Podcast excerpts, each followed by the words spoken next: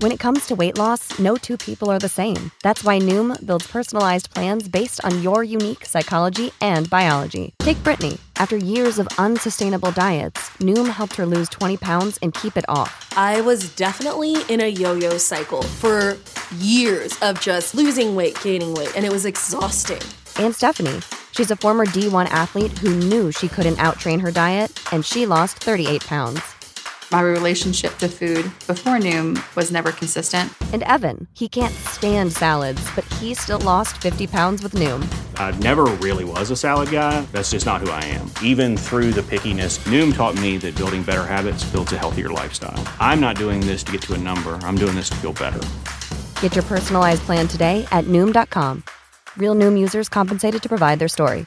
In four weeks, the typical Noom user can expect to lose one to two pounds per week. Individual results may vary. The following is brought to you by the Social Suplex Podcast Network. Hello, this is Zack Sabre Jr., New Japan Cup winner 2018. And you're listening to Keeping It Strong Style with my mates. Enjoy. Yo, this is Rich Latta from One Nation Radio. This is brought to you by the Social Suplex Podcast Network. We present to you the Ace of Podcasts, keeping it strong style. Let's go. It's the Ace of Podcasts, keeping it strong style. Covering New Japan, they ready to hold it down. Jeremy Donovan and the young boy Josh. Come and hit a job out in Barrio the Frogs. From the Tokyo Dome over to the G1. Social Suplex is the network where we can get it done. I'ma chill and let them have it, cause this is just an intro. Keeping the strong style, six stars from the get go, boy. Yeah, from Tampa Bay to the Tokyo Dome, this is Keeping It Strong Style with your hosts, Jeremy Donovan and the young boy Joshua Smith. And thank you for listening.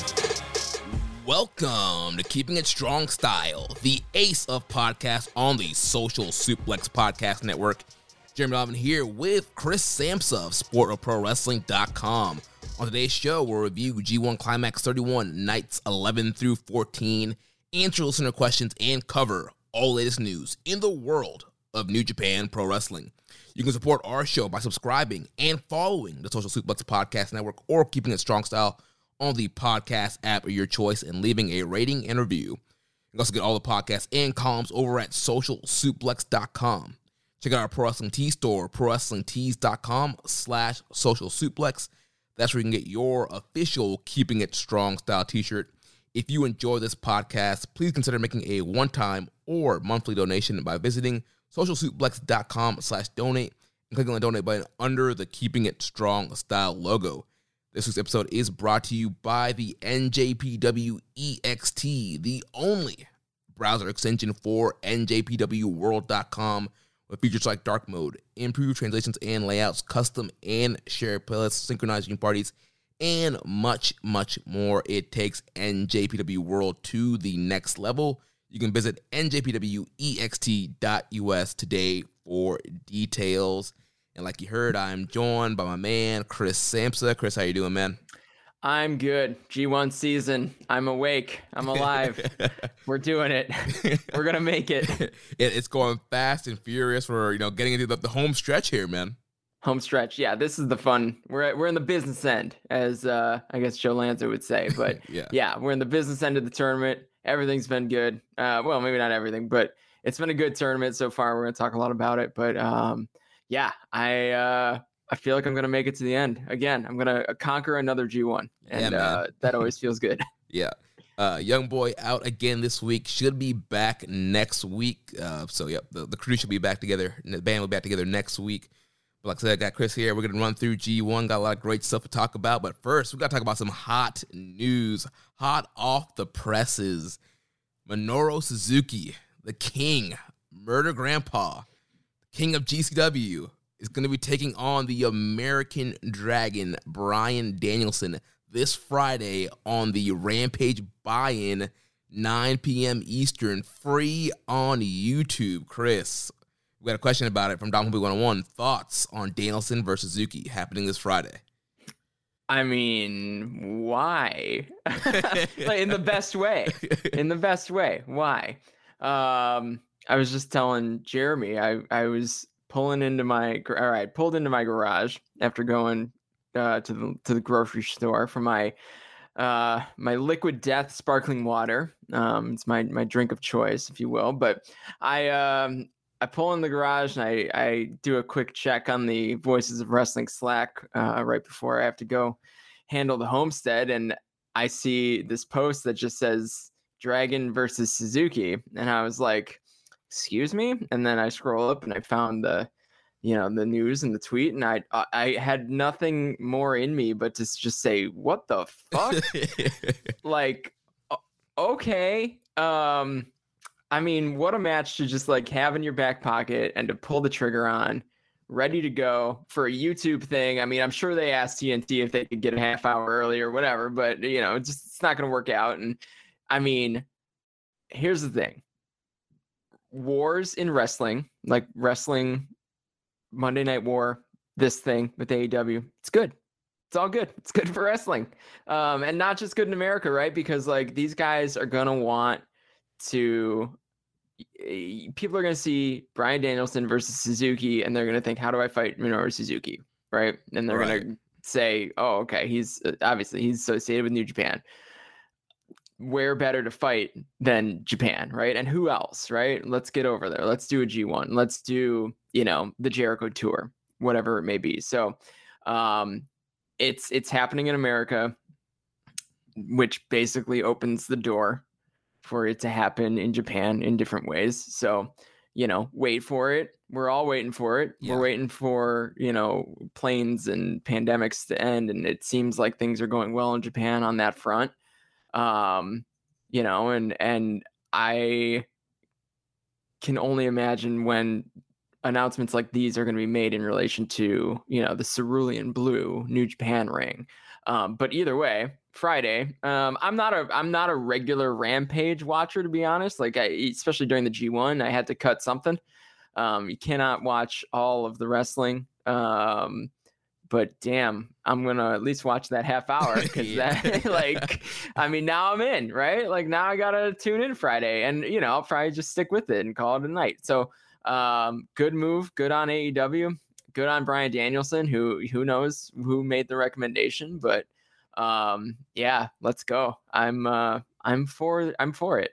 yeah, I'm definitely for it. And you know, you mentioned about the popularity of wrestling helping everyone. You know, the old saying, you know, a rising tide will, will raise all ships. And so, you know, as wrestling gets hot one place, it's it's going to be good for all promotions. And yeah, this Danielson Suzuki dream match is going to to be incredible. You know, Bryan has talked about wanting to work New Japan. There's the rumors that you know for his WWE deal, if he could be able to work New Japan, that'd be you know an incentive for him to stay. And so obviously Tony Khan's like, hey man, I'll, I'll bring New, New Japan to you in the time being during this pandemic. I'll, I'll bring Suzuki. I'll, I'll, bring in you know former IWGP Junior Tag Champ Bobby Fish. I'll, bring these guys to you. So that's what we're getting here. I know there's a lot of fans complaining about hot shotting or why are they trying to compete and go head to head with SmackDown and blah blah blah blah blah. But dude, this it, it's um Bryan Danielson versus freaking Minoru Suzuki. I mean, weird flex, but okay, right? like it's it's fine. Who cares? Someone asked like, well, someone trolling on Twitter, they asked like, what's the story? I mean, the story is two of the two of the greatest to ever do it in completely different ways, kind of, I guess, um, doing it in the same ring together on television. I guess we'll call YouTube television, whatever. Yeah. Um, and not in some like you know maybe there's a fan cam of their 2004 match somewhere but no one's found it. It's like you know bret hart and tom magee but like i mean it's fine. It doesn't need a story. The story is these guys are are two of the best and there's an opportunity to put them in the ring together and they're going to do it on a big stage and right. that's sweet I mean, Suzuki's only going to be in the U.S. for so long. The, the stars are aligning, perfect timing. Suzuki's been on AEW television several times now. Um, you know, this is just a, a, big matchup that you capitalize on, and you know he's not a regular member of the AEW roster, so and, and they bring guys in all the time for for dark tapings. They they bring in, you know, they brought in like guys like Lee Moriarty and guys like that that just get random matches. There's no story there. It's just two guys competing to see who's the best fighting for a spot on the roster, trying to move up in the rankings. Like the rank, like Bryan, like he's trying to get more wins so he can face Kenny Omega again. So th- th- that's a story right there. If he loses, then you know he has hard a longer way to go. so there there is some built-in story there, and it's just going to be a great matchup. Yeah, it's gonna be fun. And you know, the thing about YouTube is no commercials, so we don't have to worry about that.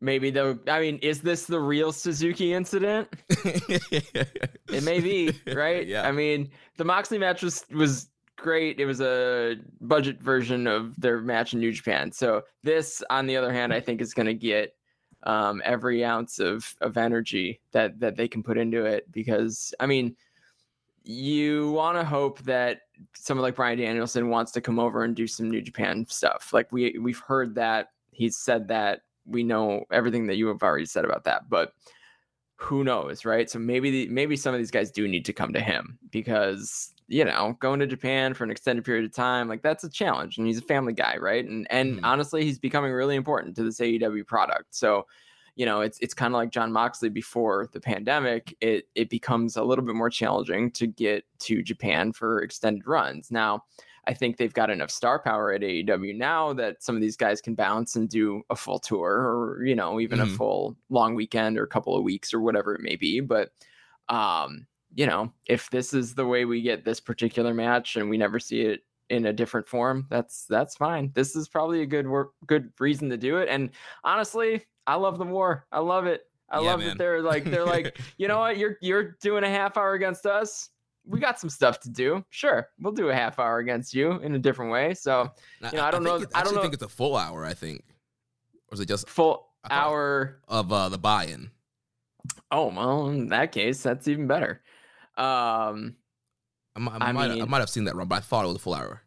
But they're also doing uh, Bobby Fish versus uh, Lee Moriarty on that buy-in. it's at least an hour of head to head because SmackDown went half hour over or is going a half hour for their super size. So, So- uh, so it says uh, TK says they're going live at 9 p.m. Eastern time on YouTube. Oh, okay. So that's an hour. Yeah. So not nine to ten.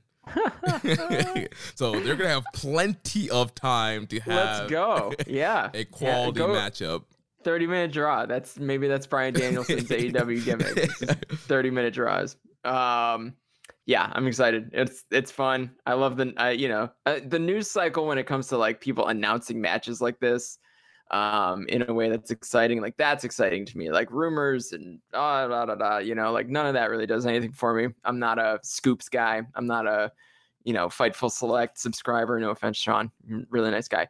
But like I don't I don't need the backstage stuff, but like when someone announces a match like this, like that's the exciting stuff. And you know, I guess maybe that's me, you know, keeping it in re- in the ring or keeping it kayfabe or whatever it may be. But um, this was an announcement that got me, and I was like, and uh, you know what? I was kind of grumpy today because my white my White Sox, um, they had a rough day against the Astros, and it's the you know it's the end of the line for the for a White Sox team that I have high hopes for and high hopes for in the future, but um, yeah, I was driving home a little grumpy, and this this got me this got me smiling again. Let's lift the spirits, man. TK. man. Yo, That's what they do. Feel good, man. They're they're the they're the the babyface promotion of the time right now. Yes, loving it.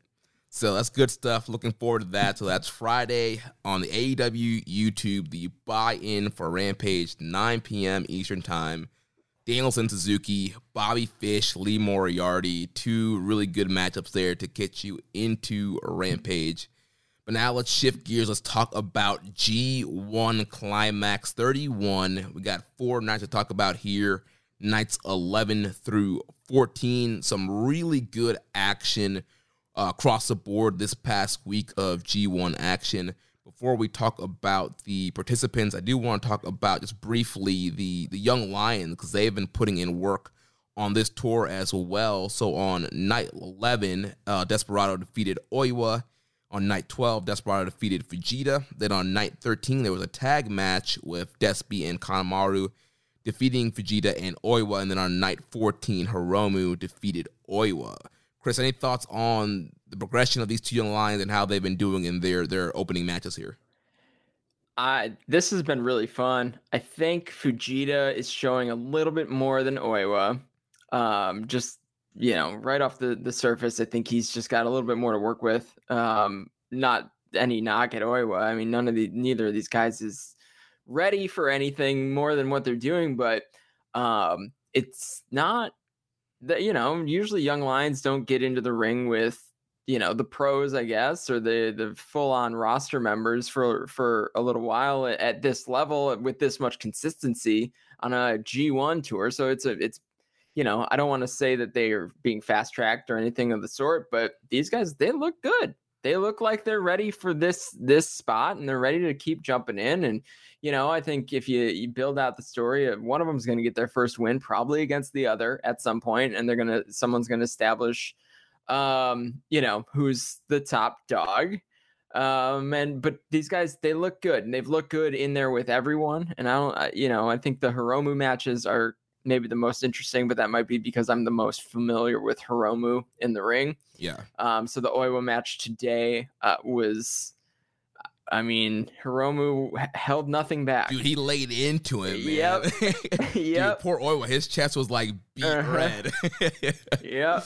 Yep. Yep. Yep. He was gonna get it. Uh, you know, Hiromu just trying to get a win. He's he was he had a three match losing streak going in, so you know you figure you figure he's just he's just making sure he gets that W. But yeah, that was there was some chest slapping in that one. if you like chops, watch that. One. Watch one. that one. Yeah, night 14's for you.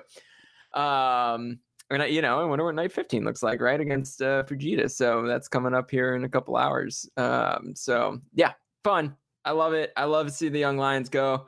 I think, uh, I think I was talking to someone earlier. I mean, like, if you look at all the young Japanese talent, um, no one really knew what was coming after Tsuji and Uemura, right? And Kid, right. I guess, Kid's yeah. over there, uh, or Kid's he's somewhere.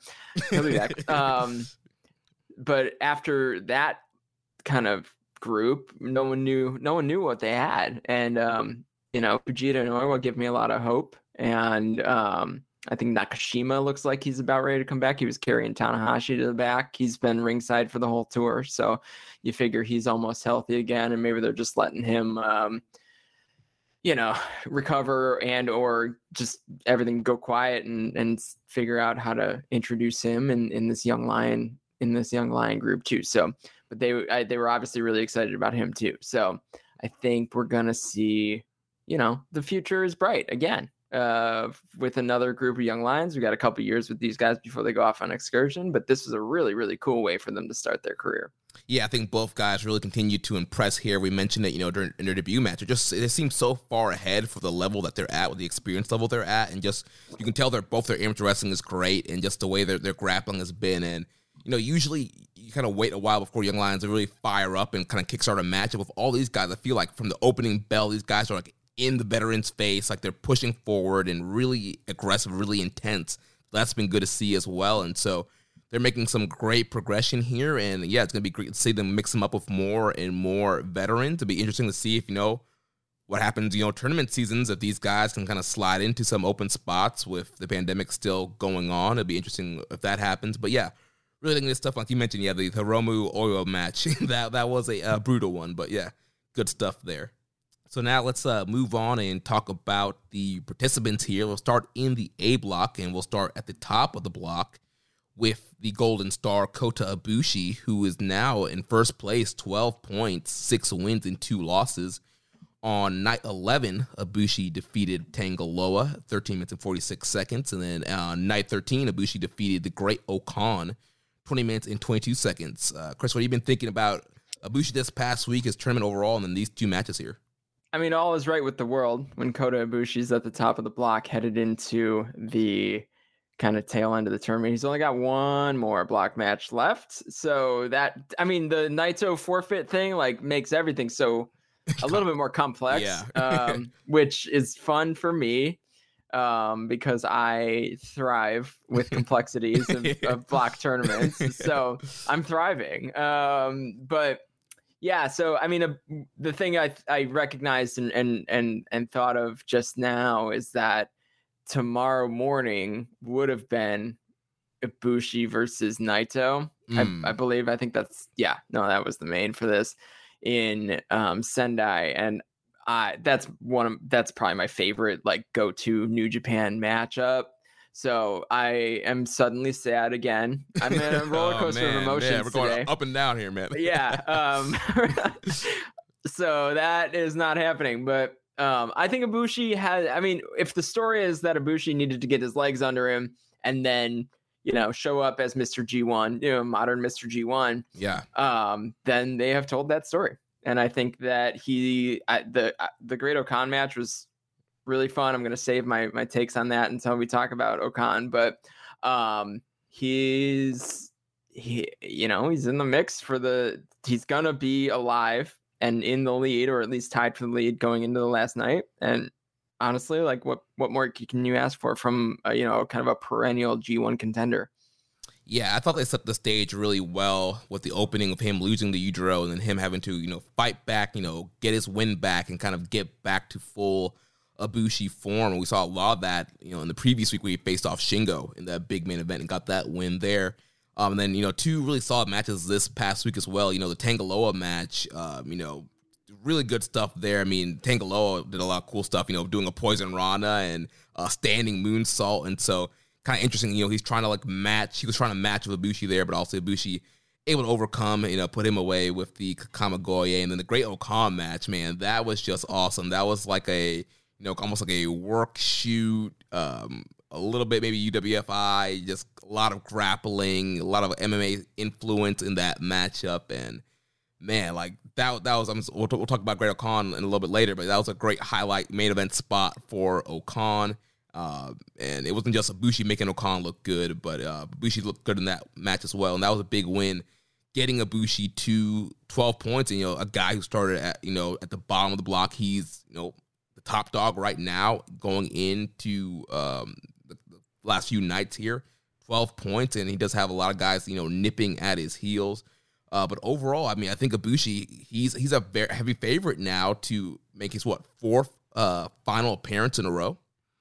That would be four in a row, which is, I mean, three was unprecedented. Four um, would also be unprecedented. But I mean, I, I don't know if we're talking about the block as a whole, but the A block is the anyone can go to the final block to me. I mean, like you've got a bunch of guys that are still in it Ibushi, Sabre, Shingo, Kenta, even Ishii is still in the hunt um, technically. So any one of those guys, is anyone like blinking twice at them in the final? No, Not right? Like all, yeah. any one of those guys can go to the final, and no one would think, "Wow, that's egregious," right? Like you'd think, like, okay, that were maybe Ibushi is the guy that makes the most sense because he's the guy who's been in that spot for for so long. But you know, I don't think that's anything. Um, I don't think that's anything that anyone is is counting on. I mean, you don't. You also don't count on someone going to the final four years in a row. Right. Um, but he's he's becoming Mr. G1, and I don't know that he's ever going to be Mr. IWGP World Heavyweight Champion, right? I mean, like maybe he gets a run again, but if every year Ibushi's a threat, if that if- if this is how you establish it every single year for the rest of his career, that Ibushi can turn it up for the G1, um, maybe fourth finals not a terrible idea, right? I mean, I think that's fun. He's also one of my favorite wrestlers, so like I can't complain about it. But I think all the finals have delivered, and he's been a good story. And um, i i i kind of thought he was gonna just like putter through this G1, but they he turned it up, and uh, he's had some really good stuff. I mean, the Shingo match was great. The O-Khan match was great. Um, you know, he's got what does he have? Who does he have left? He has uh, Satoshi Kojima non-tournament matchup, Right. Then he has Kenta. Kenta, right? So and so I think the Kenta match is going to end up the well, mm, probably the determining match in one way or another. Right. It could either be a like the main event winner takes all, or it could end up if you know Kenta loses before he goes to Ibushi. It could be uh, Kenta spoiling Ibushi. Um, you can have that situation, or a situation where like Ibushi has to win and somebody else has to lose, kind of thing. So a Yeah. lot of different interesting scenarios to make that uh, final A block night very interesting. Yeah, and the Kenta match should be good too. Like that's only going to add to Ibushi's tournament. So Yeah. I, I I think Ibushi's had a better than advertised G1 as as it's gone along. Yeah. Well, we got three guys here at 10 points, all nipping at Kota Ibushi's heels. We'll talk about the first guy, the current IWGP World Heavyweight Champion, the Dragon Shingo Takagi, five wins and two losses. On night 11, Shingo defeated Toru Yano, and then on night 13, he defeated Tangaloa, 19 minutes and 8 seconds. Shingo, I mean, if Shingo can just snag the belt before every year's G1, so he's got a target on his back, and we can get kind of, you know, eight or nine 22 minute Shingo Takagi, 22 to 30 minute Shingo Takagi matches, is anyone going to complain? I'm like, not. right. Like, this dude is, I mean, he shows up no matter what. Um, there's a reason he's, he's kind of a, he's a, he, there's a reason he's a champion in New Japan, but also there's a reason that he's the guy that has kind of, um, been able to bypass some of the i guess internal politics of of who gets to be champion in new japan as as an outsider who was developed somewhere else and did a long long you know career somewhere else and then came into new japan and and his is having a good run as as champion. It's because he's so good so charismatic so you know he he will give you the best he can in a match with Toru Yano or Tangaloa or Ishii or Naito or Yujiro, like he Shingo shows up and he shows up like a champion. And you know, he's over the last 90 days, he's had like a singles match every eight days on average.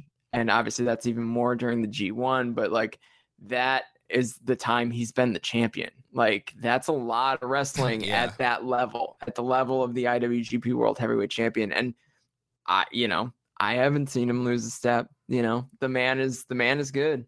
Um, and his G1's been good too. I mean, again, you put a target on Shingo's back and you give him give everyone something interesting to go after, and um, it's been it's been really good. And I, you know, the two his two losses, Ibushi, Zack Sabre Jr. Um, you know, if that if if those are only setting up just the title match, or maybe a power struggle or battle in the valley, or you know, World Tag League Finals, cool. Like those are good. Those are good matchups too. Um, you know, I think that that's always an interesting thing to to pay mind to uh, with the champion in the G1. Yeah, we'll definitely get some fall defenses there. And uh, yeah, I thought Shingo, you know, looked great, man. Just one of the top performers in the tournament. Uh, this past week, uh, you know, he had Toru Yano on 11, and, you know, they kept it relatively short. It was your typical Yano kind of haha, like some blindfolds um, involved. But, you know, eventually Shingo put Yano away really quick, uh, got some two points there. And then the Tangaloa match was just a very uh, hard hitting. Shingo doing a great job of making Tangaloa look good and giving him a lot of offense in the match. It was a really scary spot uh, spot where Tangaloa went for like a super power slam. I thought he was going to try and do a super ape shit, um, but then he was going for like a super power slam and kind of slipped. But luckily, uh, Shingo landed all right. That's the second time that somebody almost tried to kill Shingo off an avalanche maneuver there, but uh, rebounded from that, and uh, Shingo was able to uh, use some junior offense, pop, busted up a Hurricanrana off a powerbomb attempt, and then finally uh, was able to put Tangaloa away with the Last of Dragon, dropping Tangaloa right on his head. Luckily, he's a Tongan and has a, a hard head. Yeah, he took that fine. He seems seems like he's gonna be all right. yeah. So yeah, a solid week here for Shingo. Um, and you know he's he's gonna be fighting really hard in the last two nights. So he has on the show uh, Wednesday morning, as you're probably listening to this, he has Great O-Khan. And then on night 17, on Monday, October 18th, he has uh he has Yujiro Takahashi. Yujiro, yeah. So, I mean, I, does Yujiro sandwich his G1 with upsets of uh, Ibushi and and Shingo? Probably not, right? So I, that, I, that I, I have a hard time that's a Bishop- lot. Yeah, Yujiro pinning the IWGP World Heavyweight Champion. May, if Shingo was never champ or Shingo was not a champion, sure I could see him, you know, low blow, big juice, pulling off a sneaky win. But Shingo's a champ, man. I- Yeah. I- he, he can't eat a loss to Yujiro. So, Great O-Khan, right? I mean, like, I guess uh, you could get Shingo out of here with ta- tiebreakers, and I don't know how deep we want to go in with that, but you got to figure he's he's got to drop one of these. And I, I guess maybe maybe O-Khan, maybe that's O-Khan's signature win of the tournament because O-Khan's wins have not been, um, I mean he beat Tangaloa, Toru Yano, and Yujiro. So like he needs that big win, and Yeah. maybe that's coming up in a couple hours here. Yeah, and they've been giving him a lot of main events on this tour as well. So you can kind of see they're kind of grooming him to be a, a top guy, a main eventer. So yeah, a big win over Shingo he, and spoiling Shingo and really stopping Shingo, making Shingo have to work really hard to tie in the final night there. So I could see him beating Shingo, getting himself up to 10 points, which is a reasonably good for somebody in their first G1 towards the top of the block here. And then Shingo would have one more match to to get to 12 and potentially, you know, tie. If he ties with Ibushi, I mean, Ibushi has a tiebreaker over him. Right. So Shingo's going to be in the mix going into that last night. Uh, I don't, he's not going to be. Um, oh, the only people that can be eliminated on the Wednesday morning show eh, are Ishii and Yano. Um, everybody else at the top of the block, so Ibushi, Shingo, Zack, Kenta, they're all going to be alive going into the, the final night. So the um, the chances that Shingo loses this match to Great-O-Khan are probably pretty high. Like this is the match to lose then at this point. Otherwise, I think what you got to keep an eye out for if Shingo wins, I think you're looking at you got to just you know we start to dig into tiebreakers because I don't think Shingo's winning the block. Um, that's just my gut. Yeah. Um, like if Shingo wins, then Ibushi would have to get the 14 as well, and then they do the tiebreaker, and Ibushi yeah. goes in. Right, exactly. Or Zach. Yeah.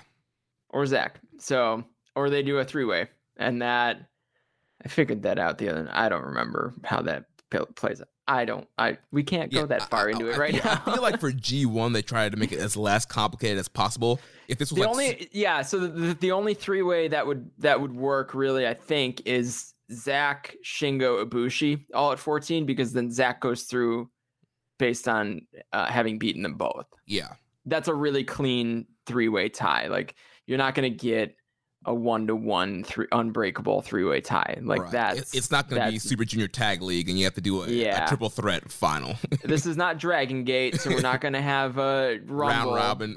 yeah, like a rumble at the beginning of what of the night, so that someone can go in for the shoot. I mean, I hope not, right? Like, not yeah. that I don't like that there, but um, I like that. I would I would like that to stay there.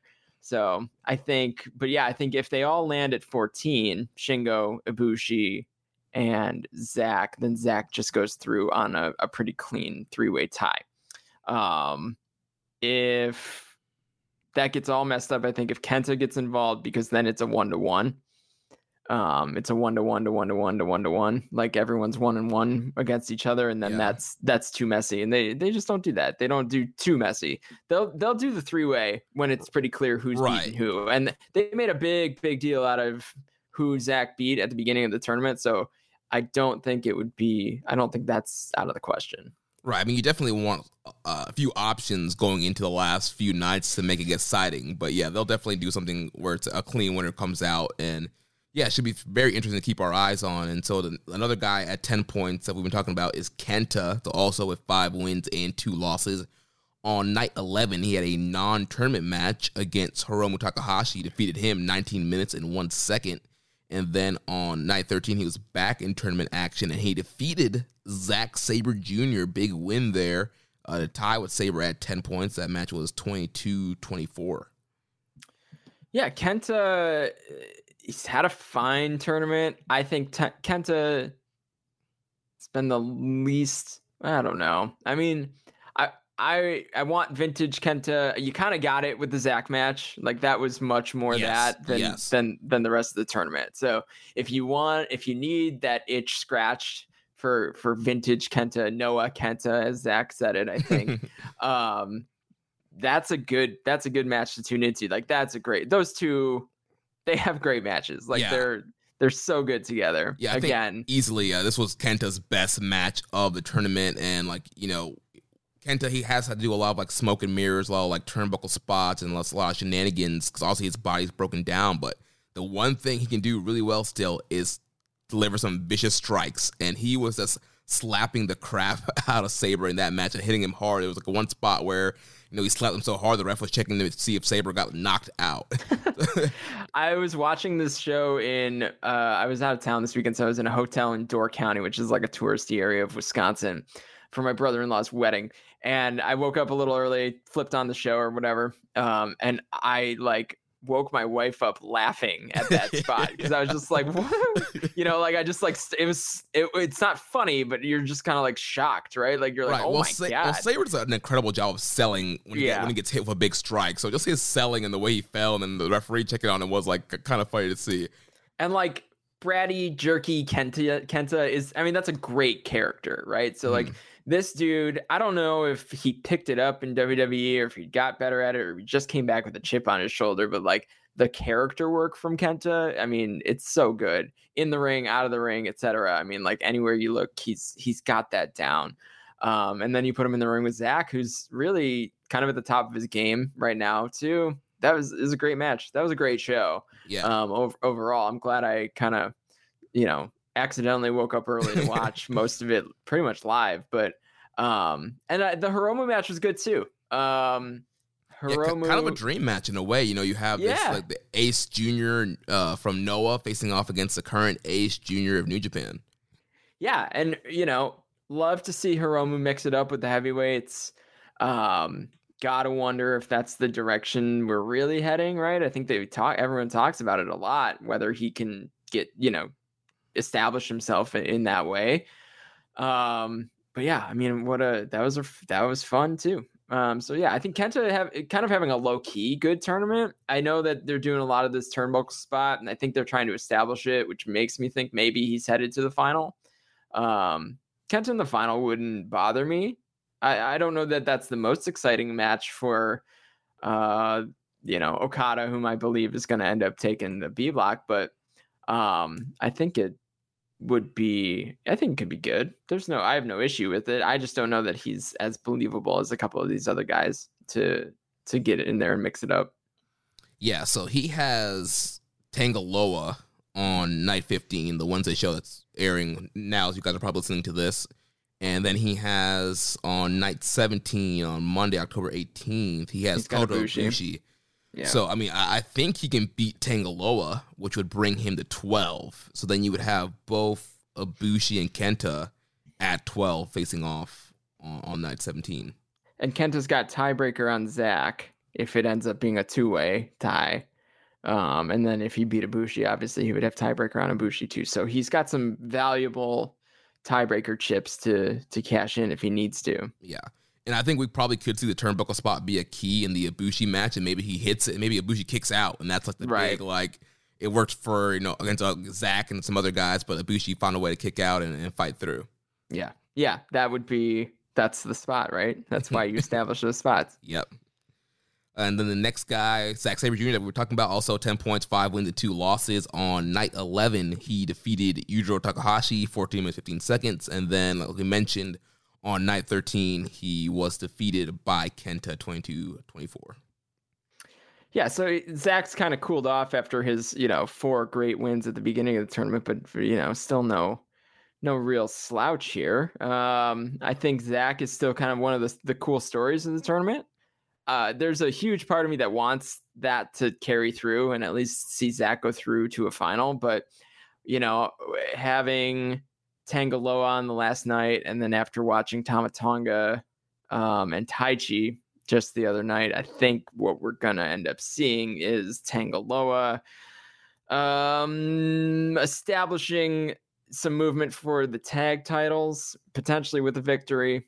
Um, you know, I, I, you got to figure that that's that may be in the mix because Zach is still holding an IWGP Heavyweight Tag Team Championship. So um, maybe a shame um, because I really, really enjoyed his, you know, the beginning of his his run here. But um, you know that they used the G1 to establish where we're headed for other titles too, and maybe that's uh, that might be something that's on the horizon it doesn't have to be though. I don't think. I think they they could establish that in a in a different way and still send Zach through, um, which I think would be preferable to me. If I'm booking it right now, based on the hot hand, I send Zach into the the final. Right, especially if he's going to lose anyway, because the winner's probably coming out the B block, so you, you could have him go through. He loses. I mean, Tama Tonga got the win over Taichi. You could there's Right. still claim for a tag title match, and I mean, that's probably not going to happen immediately anyway. World Tag League's right around the corner, so if God is going to get a title shot, they'll probably earn it in the World Tag League. So I don't think you would have to, unless you're going to do a tag match at Power Struggle or Battle in the Valley or sometime in the fall before Tag League, I don't see a reason why they would really need Tanga Loa to, to beat Zach when Tam- Tama Tonga already beat Taichi. I think if you're going to be on Battle in the Valley, I think they still that basically excludes them from Tag League though. That's true. Yeah. So maybe you're maybe you're looking at Power Struggle, which is just the week before that. Um, you know, a, a tag match at Power Struggle was not would not be surprising at all. So right. Yeah. Um yeah, I don't know. I, it's without the schedule being um kind of classic, right? Summer G1 and then you you got whatever as you go, but um everything's kind of compressed here at the end as they try to set everything up and put the pieces in the right place as you head towards, you know, 3 nights of Wrestle Kingdom.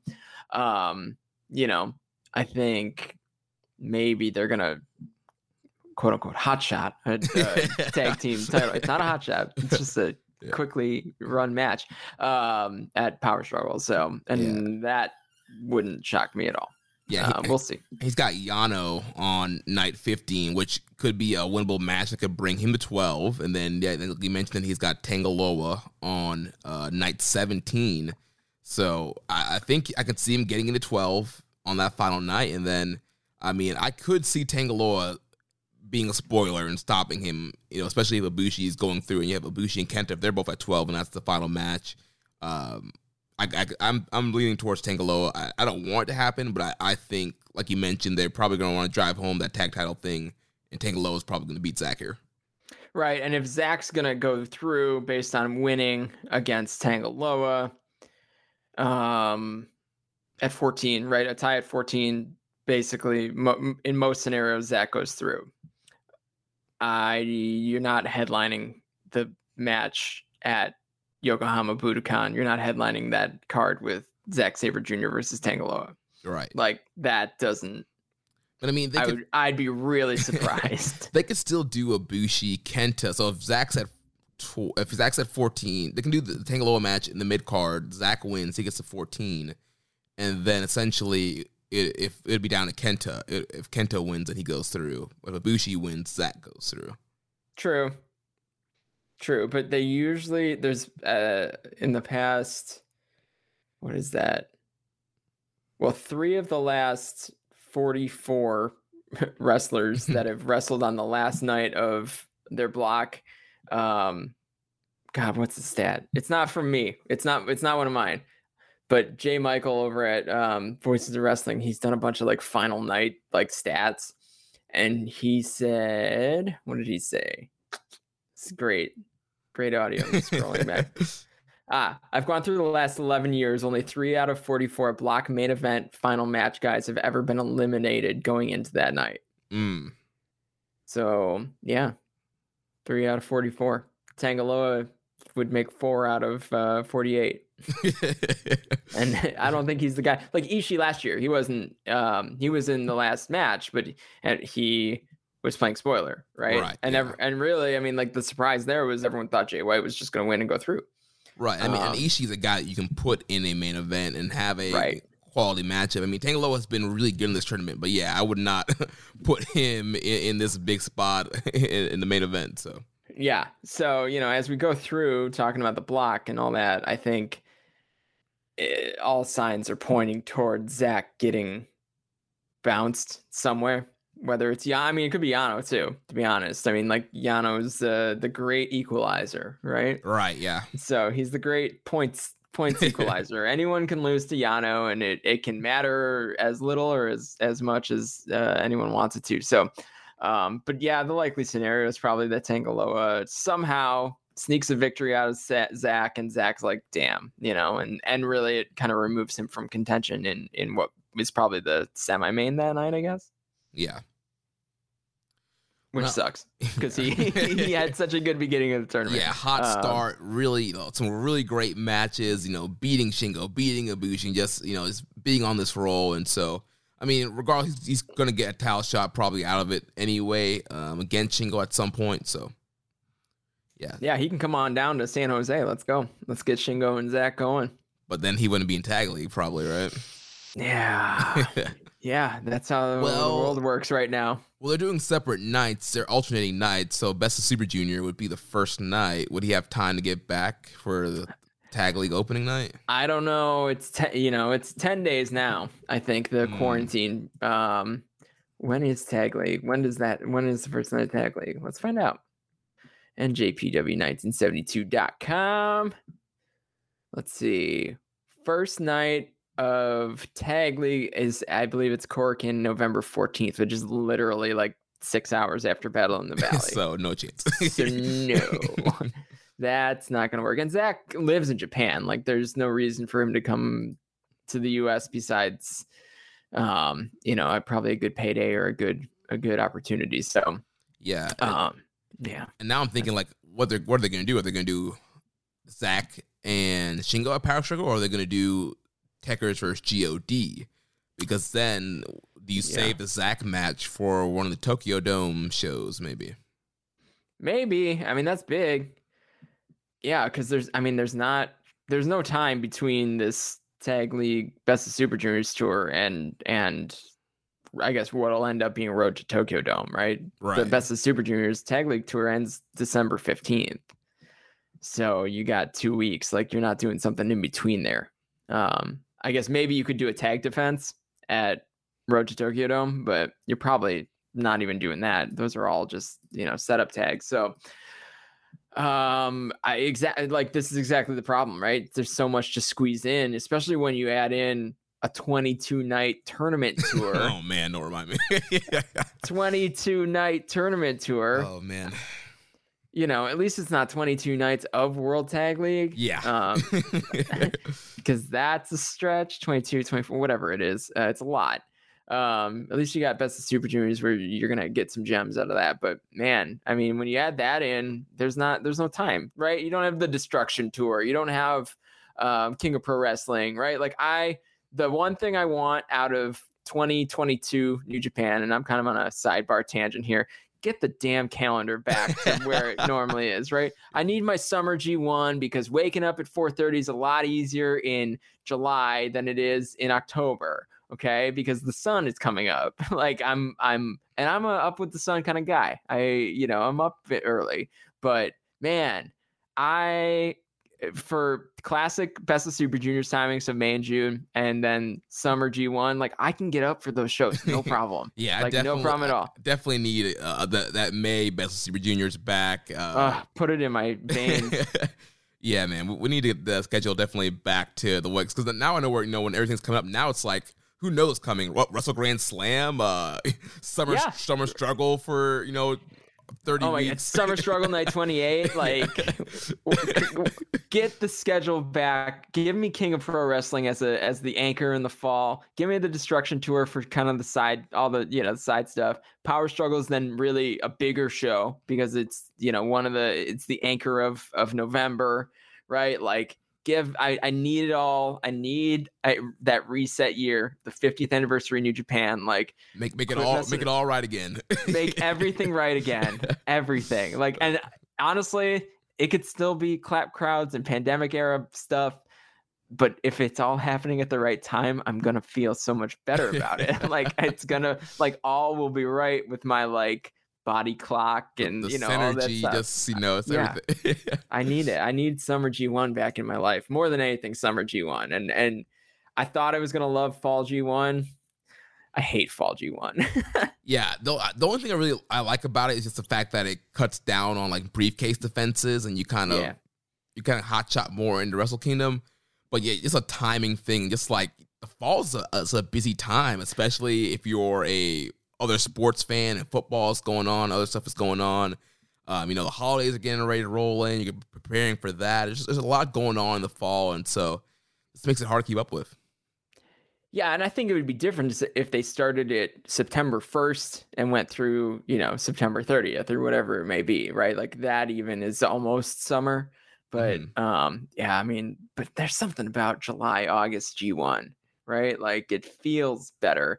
And I don't are they going to bounce right back to Best of Super Juniors in May like um if they try to get back on the schedule? Like I think I think that's what they should do, right? I think that's what they should do and go back to a two block format. Of course, Uh, yeah. I mean, two blocks, two blocks. I mean, two blocks with a final is always better than one block with or without a final. Um, you know, I think this year it looks like it's going to be a 12 person tour block, tournament, yeah. single block 12 person tournament. Like, I don't know. I think I would even prefer if that was two six, two sixes. Right. Yeah. Because then at least the final, you didn't just see it, exactly. uh, and you have a final.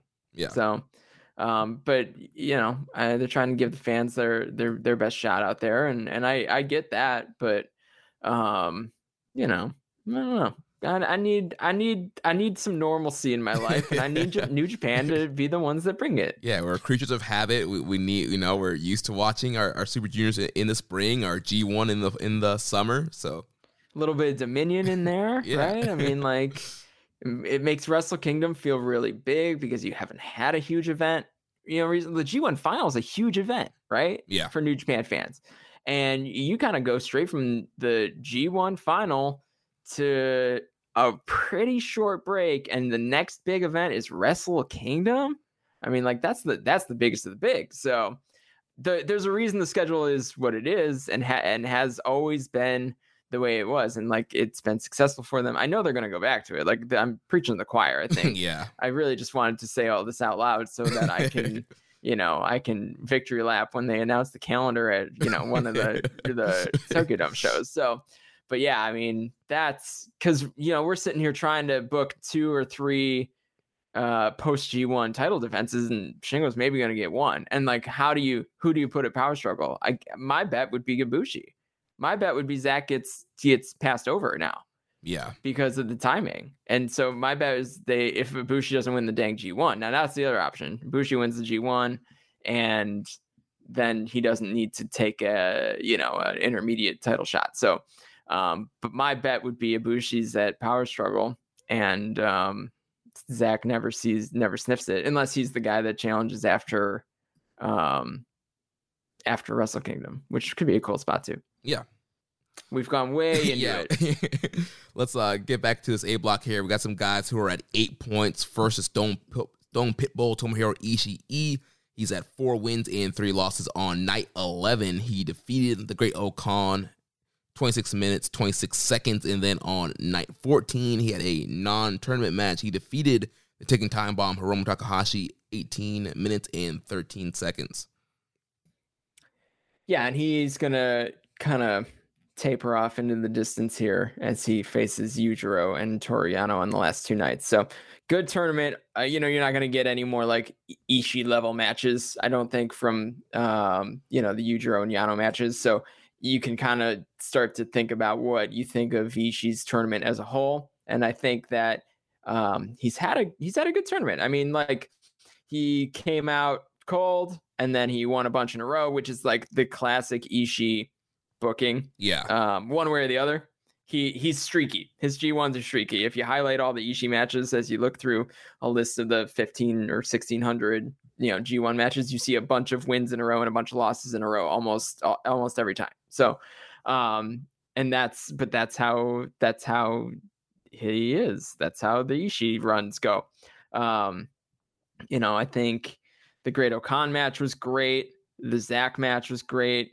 Um, I think the Ibushi match was good for establishing, you know, sloppy Ibushi being able to win. Yeah. Um, and obviously the Shingo match was great. So a lot of great output from Ishii. You know, he's gonna get eliminated here somehow, probably. Um, I would be shocked if he's the guy who goes through. Um, but again, he's listen, if that's how they want to play it, he he could beat Yujiro and Yano, but I don't know how everyone else lands at 12. Um, and I don't know how the the tiebreakers land. So um, but he's still in it. Um, but yeah, I've enjoyed. I mean, who doesn't enjoy an Ishii match, right? Like, right. um, yeah, you know, yeah. what what's not to like? Yeah, I really loved the main event with Great O-Khan on night 11. I think that really helped establish O-Khan. And, you know, it was a very hard hitting back and forth match. I thought, you know, O-Khan really, uh, you know, acclimated to that, that main event style and that Ishii style while mixing in his little flair as well. So I thought that was really good. And then the the Hiromu match. I mean, this was a you know take two of their New Japan Cup match from uh, last year. This was awesome match. I was really high. I went four and a half on this. It was just thought it was awesome. These guys were. It was paced like a Super Junior match, but it had the brutality of a never title match. Um, you had Ishii throwing the chops to the throat of Hiromu. Um, Hiromu doing the Death Valley driver on the apron to Ishii, where it looked like Ishii just died. Like, like I feel like he was regretting that afterwards. Like, why did I agree to take that spot? Um, just so many great, you know, big back and forth maneuvers there until um eventually uh, Ishii's able to hit the the vertical drop brainbuster on Hiromu. Yeah, hey, I'll take Hiromu and Ishii in a never title match at the Dome. Yeah, Dude, let's that- let's do that. Let's yeah, let's do it. We have to get the belt off of Jay first, but Well, uh, they set up. I think they set up Ishii Jay for yeah, you know, and I think, I what you know, what are we doing? What are we doing, Jay? Like, what are you doing? You coming back or not? If you're coming back, cool. Um, but I I, think know, man. He's on his uh, US of J tour, so I don't, I don't know what's going on. how's that going? Oh, I, listen, I'm a, I'm a Jay White believer, but you got to work where the work is, and uh, he's not. He ain't. He ain't here. yeah, He's gone, and I get it. I understand. There's a lot that goes into that, right? But, um, you know, they took the U.S. title and put it on Tanahashi to get it back, and I think. Uh, I think Ishii should battle for the honor of the the never open weight championship, and maybe that happens in San Jose. I mean, they it, that seems to be what they had set up. right. up. I mean, Ishii is advertised for the show. They did have he challenged him at Resurgence, and then there was the angle on Strong as well. So I think it's pretty clear we're gonna get Ishii Jay White at Battle in the Valley, and so yeah, it'd be great for Ishii to get the win there, bring the never title back, and yeah, let's let's do it. Ishii Hiromu.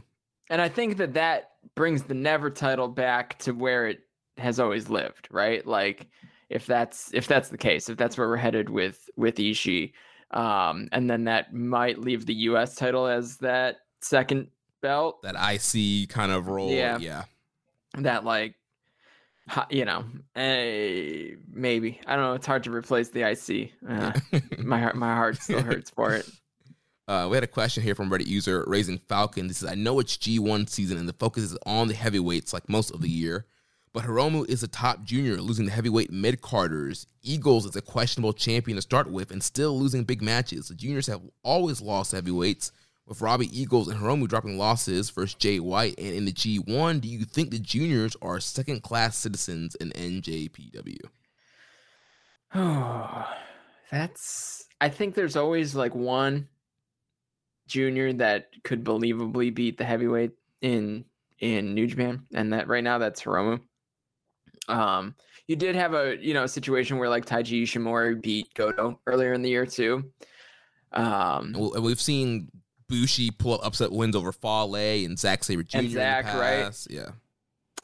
Yeah, so it it happens. Um, but the heavyweights are the the class. I mean, that's the world class of that's the grade one, right? I mean, the heavyweights are the grade one in New Japan, and that's how it's gonna that's how it's gonna be. Um, Yeah, if you, You think know. about it, you know, also New Japan's more of a sports based product. If you think about it, if you put a heavyweight boxer up, up against a light heavyweight boxer, I'm sure light heavyweight will stick it in there, but the favor is probably in the heavyweight box or, you know, UFC, you know, if, you know, Jon Jones is facing, you know, I don't know, somebody smaller, like, like it's it's probably the heavyweight, the, the, heavy- the bigger guy is probably going to win.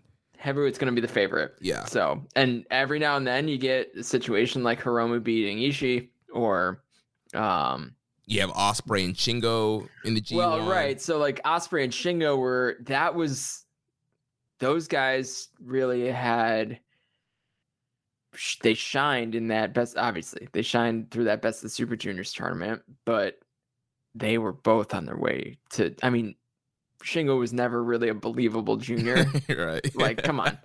Um but hell, I, I'll take that best of Super Junior run that he had over almost anything anyone's done in, in New Japan in a very long time. So, and Osprey was working his way past it too. So, and at least into the never space. So, you know, and that that's what the never space is for, though. I think. I think that that never open weight championship, like if that becomes the the it, it already is. It's kind of the the movement championship where you know if if you see Hiromu win the never open weight championship, he's gonna be a heavyweight soon.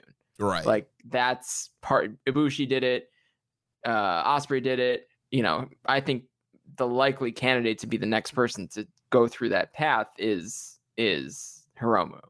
Um, but then who's your junior ace, right? Yeah, so, I think that's the main thing that is hampering Hiromu going further. It's like we, we need a junior ace right now, and so he has to be there because if he's gone, then who's there? I mean, it's not going to be Bushi.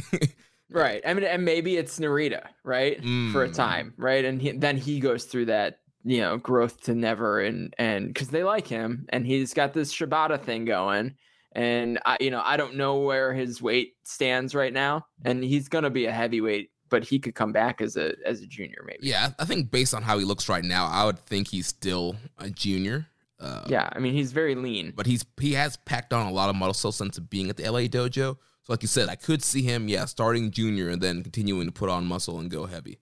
Right, and that I'm I'm into establishing a guy in the junior division too. Like that's yeah. cool, right? And then you know you take a year or two and then and and build up. So yeah, and then Robbie Eagles losing to Jay White, like I don't, you know, I think they ran that match because it's a cool match, but some of the stuff I'm like, why why are we putting these people in this situation too, right? Like I guess that's a marquee match and it probably sold some tickets, but like Jay White's kind of on the like indie darling tour, right? Where he's facing all these, you know, Wheeler Yuta and Daniel Garcia and all that stuff. And yeah for yeah, so you know, why bring in Robbie Eagles and have him do that? Why wouldn't he just wrestle and beat a junior in America? Why, why didn't they do a junior title defense? I mean, yeah, a ton of juniors on strong. I mean, they could have done.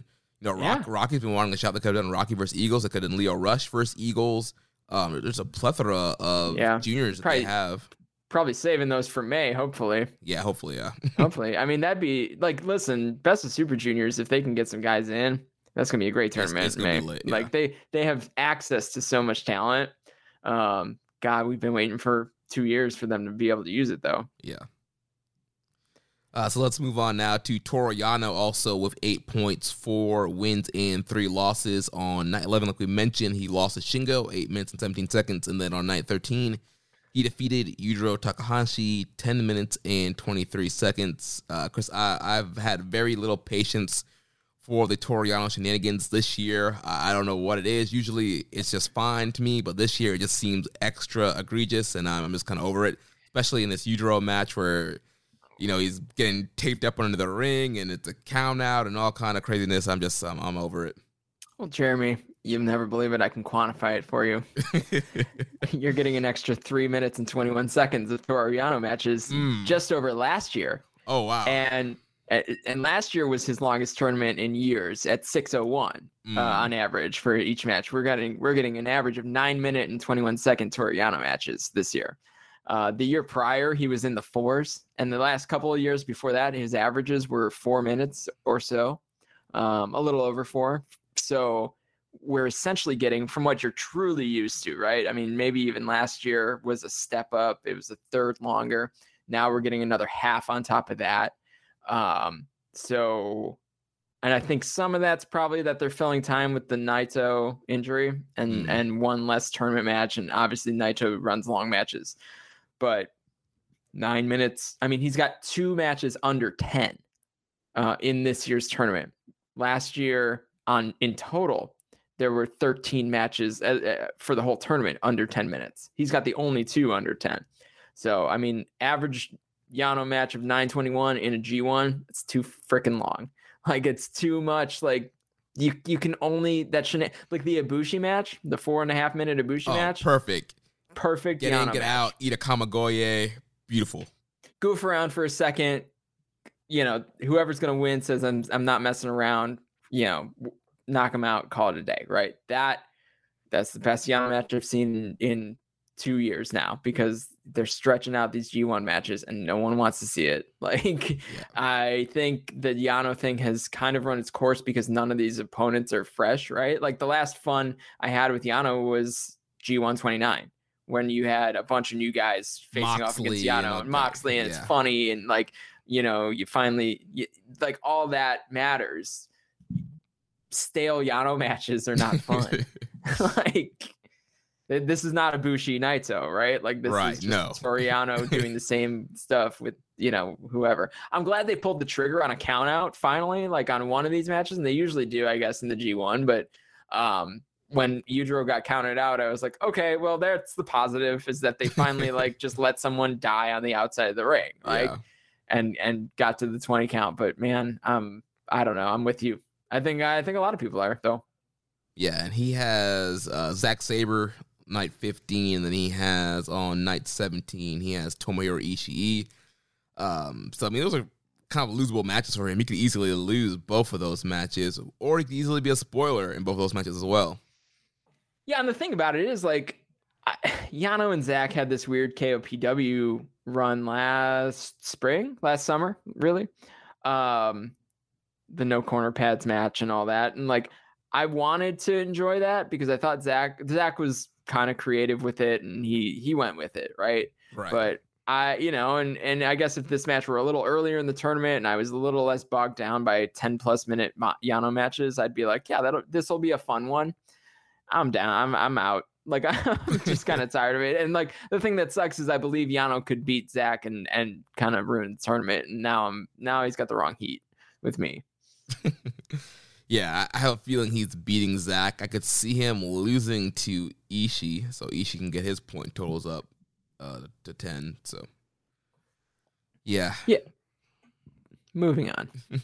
So uh, last guy at eight points, the Great O-Khan, four and four. He is mathematically eliminated because he had Naito on the last night. So no shot at him getting in contention to winning the block here. Still thought he had a really good tournament on night 11. Like we mentioned, he was defeated by Ishii 26 26. And then on night 13, he was defeated by Kota Ibushi 2022. So the Ibushi O-Khan match is my favorite match of this year's G1 so far.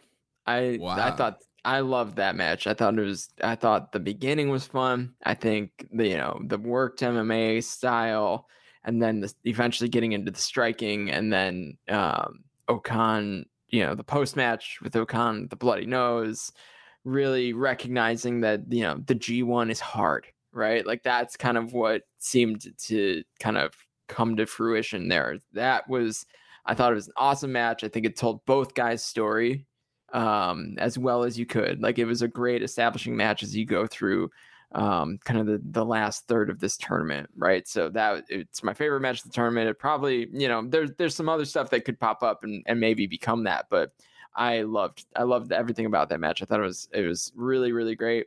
Um, you know, Great O-Khan kind of an accidental main eventer as Yeah. we go. You know, right? They they didn't reshuffle the cards um, when they had to remove the Naito matches. They just removed the Naito matches. They didn't put something else in the main event spot because you had Ibushi O-Khan all of a sudden as a main event or Ishii O-Khan as a main event. That was a main event that night, right? Yeah. Yeah. So, and then now you've got, you know, coming up here tomorrow, or as people are listening to this, or, you know, whatever, you've got O-Khan and Shingo as a main event too, which wouldn't have been because it would have been Ibushi Naito. So, um, you know, accidental main eventer Great O-Khan has been pretty good. Um, way better than anyone thought he was going to be. And I think, you know, we're starting to hear a lot of people turn the corner on Great O-Khan and say, like, he's a really good wrestler. I just don't like the gimmick, or, you know, he's good in these main event spots, like, because he has been. I mean, he was great in the Ibushi match. He was good in the Ishii, like, the Ishii match was really good. And I'm really looking forward to this Shingo match, um, win or lose, right? And honestly, like, it look if you look at the calendar, maybe the Naito match was going to be his signature win of the G1. Yeah, Um, continue, continue that feud. Yeah. Right. And that was going to be the last night. And that would have been really knockout Naito. And then you've got a feud going forward. And, you know, you can roll through, you know, O-Khan versus the LIJ guys too. Um, but maybe that's going to come with a win over Shingo now. Um, Yeah. just based on how the points are all working out. Yeah, and I thought uh, Joe Lanza made a great point about the Great O-Khan on one of his uh, daily G1 reviews, and just talked about you know Great O-Khan. He's not your traditional New Japan main event guy. He doesn't follow that same kind of formula that people are used to. I think that's what's kind of throwing people off. You know, his matches are just so different. He's just a different guy, and just some of the stuff he does. You know, with the the screaming Mongolian chop, some of the grappling he does, uh, that that sheep killer submission that he's doing now, the the the claw, the eliminator, the claw slam. I mean, he's just so such a, such a different guy. It's like that typical kind of guy that you have in New Japan.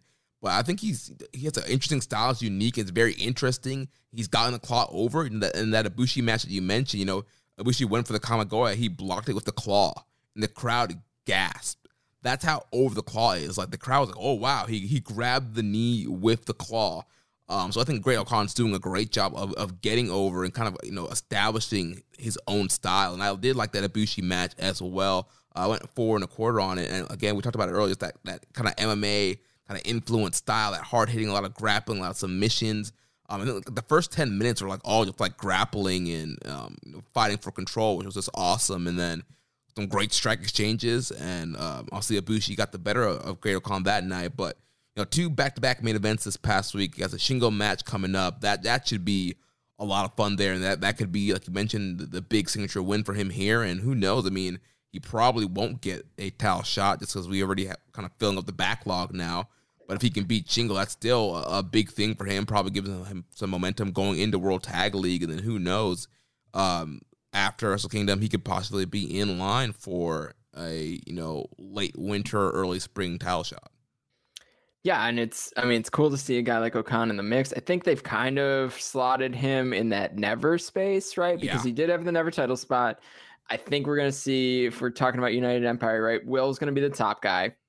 Um, I think O-Khan is slotted in the never space, and then um, I think you're gonna see Cobb in the U.S. title space after the Tanahashi match and establishing him as a dominant guy, unless he wins the G1. Which, Right. listen, it could happen.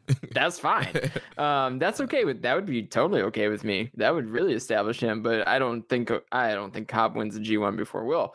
But um O-Khan, that's a great space for him after Yeah. seeing some of these matches, right? And and the Shingo match might highlight that even more. And especially when you get Aussie opening because they can kind of fill in that tag team role that O-Khan and Cobb are filling in right now. Then you have TJP who will slide into the junior role. So They can't all be winners, Jeremy.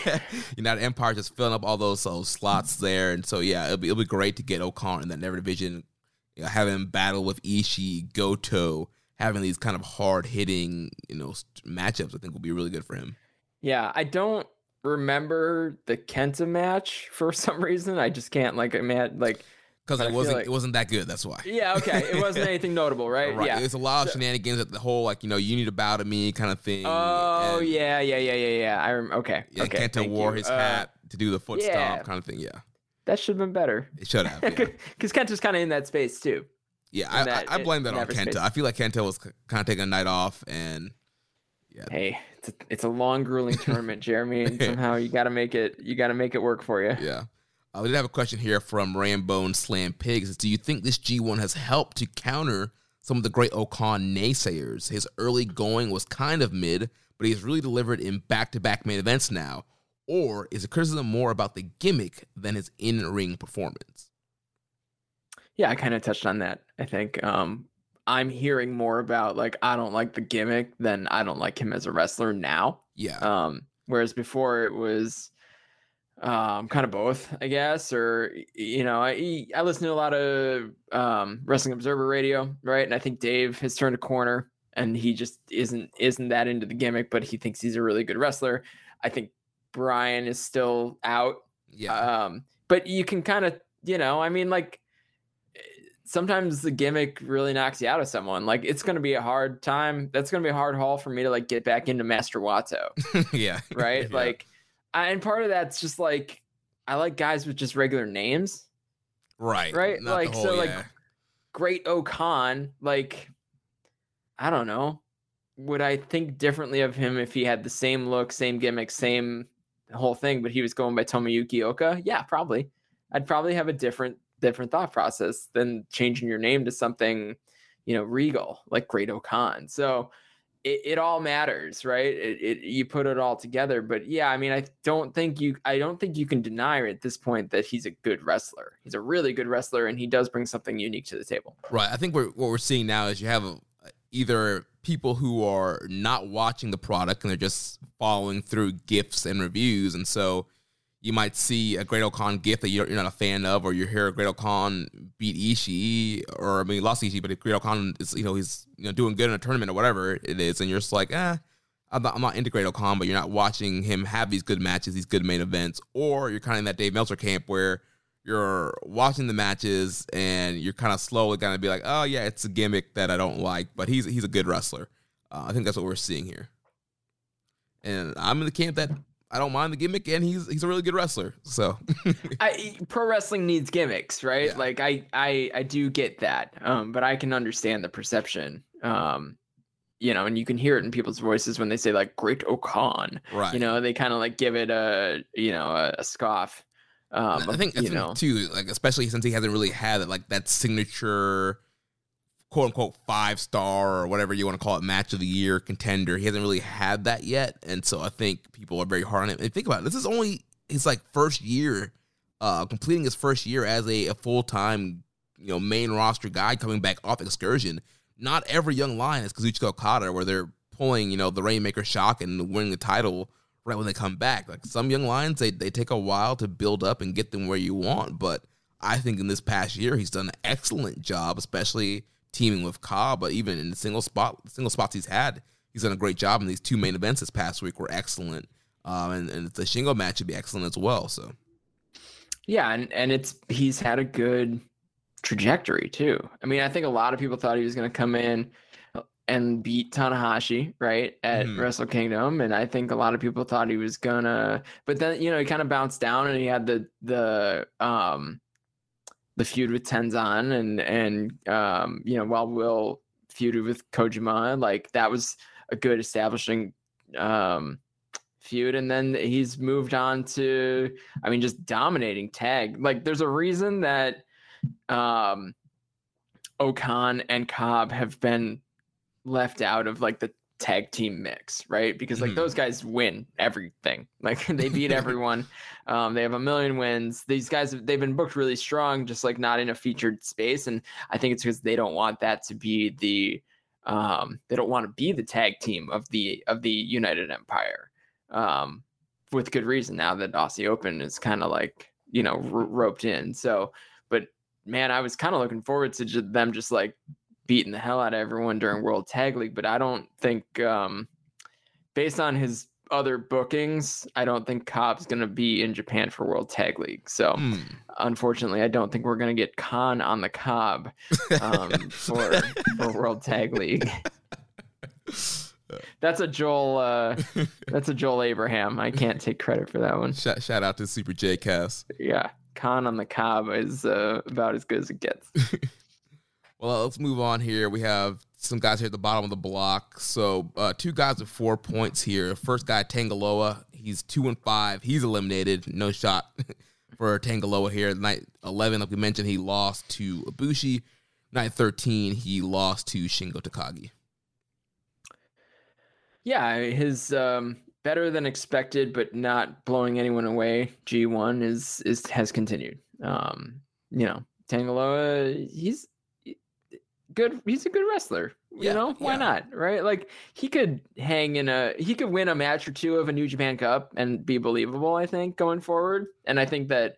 Um, you know this has been a good it's been a really good tour for him to establish that he can that both of him him and his and, and Tama Tonga they can both be singles wrestlers again and give some effort um, yeah, work really hard. Like we mentioned earlier, he's, he's doing poison ranas. He's doing standing Yeah. standing moonsaults. Like he's doing all this stuff that he's never really does before, uh, unleashing this kind of arsenal. And you know, he did make a joke a, a couple years ago about about wanting to be a junior heavyweight. So kind of living living that dream out and doing something you know more high flying here. Um, you know, when he's in there, guys like Ishii and Shingo, you know, he's having these hard hitting, never style matches, which I think suits a guy his size. And so, yeah, with, with some more effort, you know, he hasn't really gotten a lot, a lot of single stuff. I mean, he's mainly always been in God tagging with Tama Tonga, so not a ton of singles experience. So he's getting that that experience here, doing good, and it, it was a good guy to kind of fill in the spot while we can't bring anybody in. Yeah. Thanks for coming Uh, then also at four points, his uh, Bullet Club Salem mate, the Tokyo Pimp Yujiro Takahashi, also at four points, two wins, five losses. He's eliminated. Night 11, he lost to Zack Sabre Jr. and then on night 13, he lost to Toru Yano. Yujiro does bring something very important to the table, and it's Pieter. Yes, in which we had a question here from Dom Homie 101. He said, How would you guys rate the G1 performance of Pieter? Mm. And does Mhm. Pieter put the P in P1? In P1. well, I don't know what the P stands for, so I'm not gonna answer that. This is a PG podcast.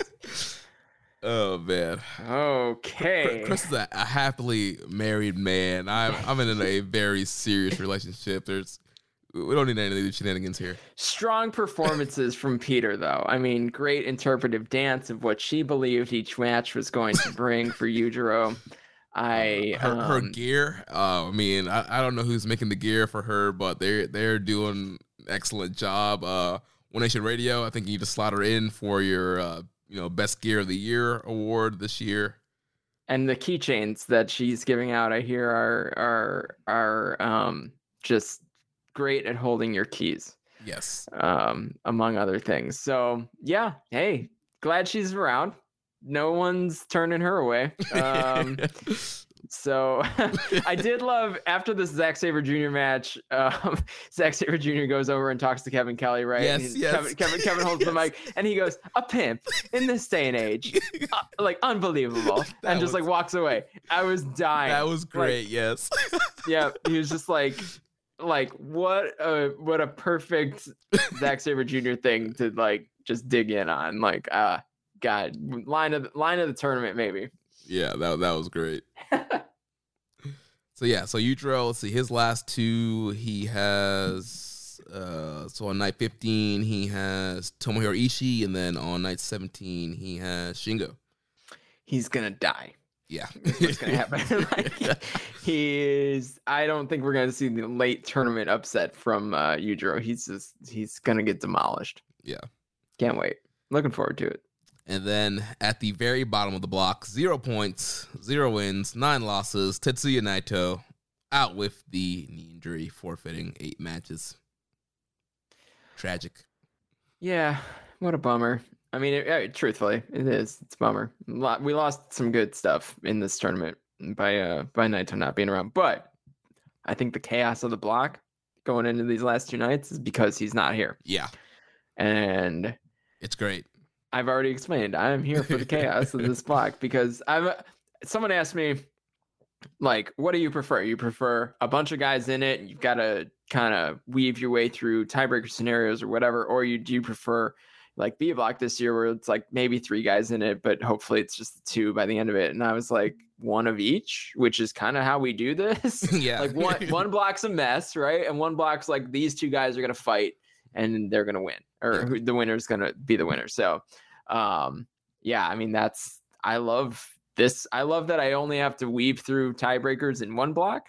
um, because I don't know that I, but I can take some time with a block, especially after tomorrow's show, and look at all the different scenarios and put them out there, which I, I will, and they'll be out probably on voicesofwrestling.com. Like I will figure out every kind of version of what could happen on that last night, and to do that for one block is really fun. To try to do it for two sucks. yeah. So I'm here for it. Um, but yeah, I mean, this is it's fun. You got to you got more than half the block still alive right now, and that's going into the last two nights. That's cool, and and most of these guys are believable block winners. So bring it. And and I don't know that this is what this block would have looked like if Naito wasn't injured. You know, Right. to the Naito point, right? Some of these guys might have been in the mix, but definitely you would have had a couple guys probably Yeah. not not there. Who knows if Sabre gets where he's at, or if Kenta Right. or Kenta.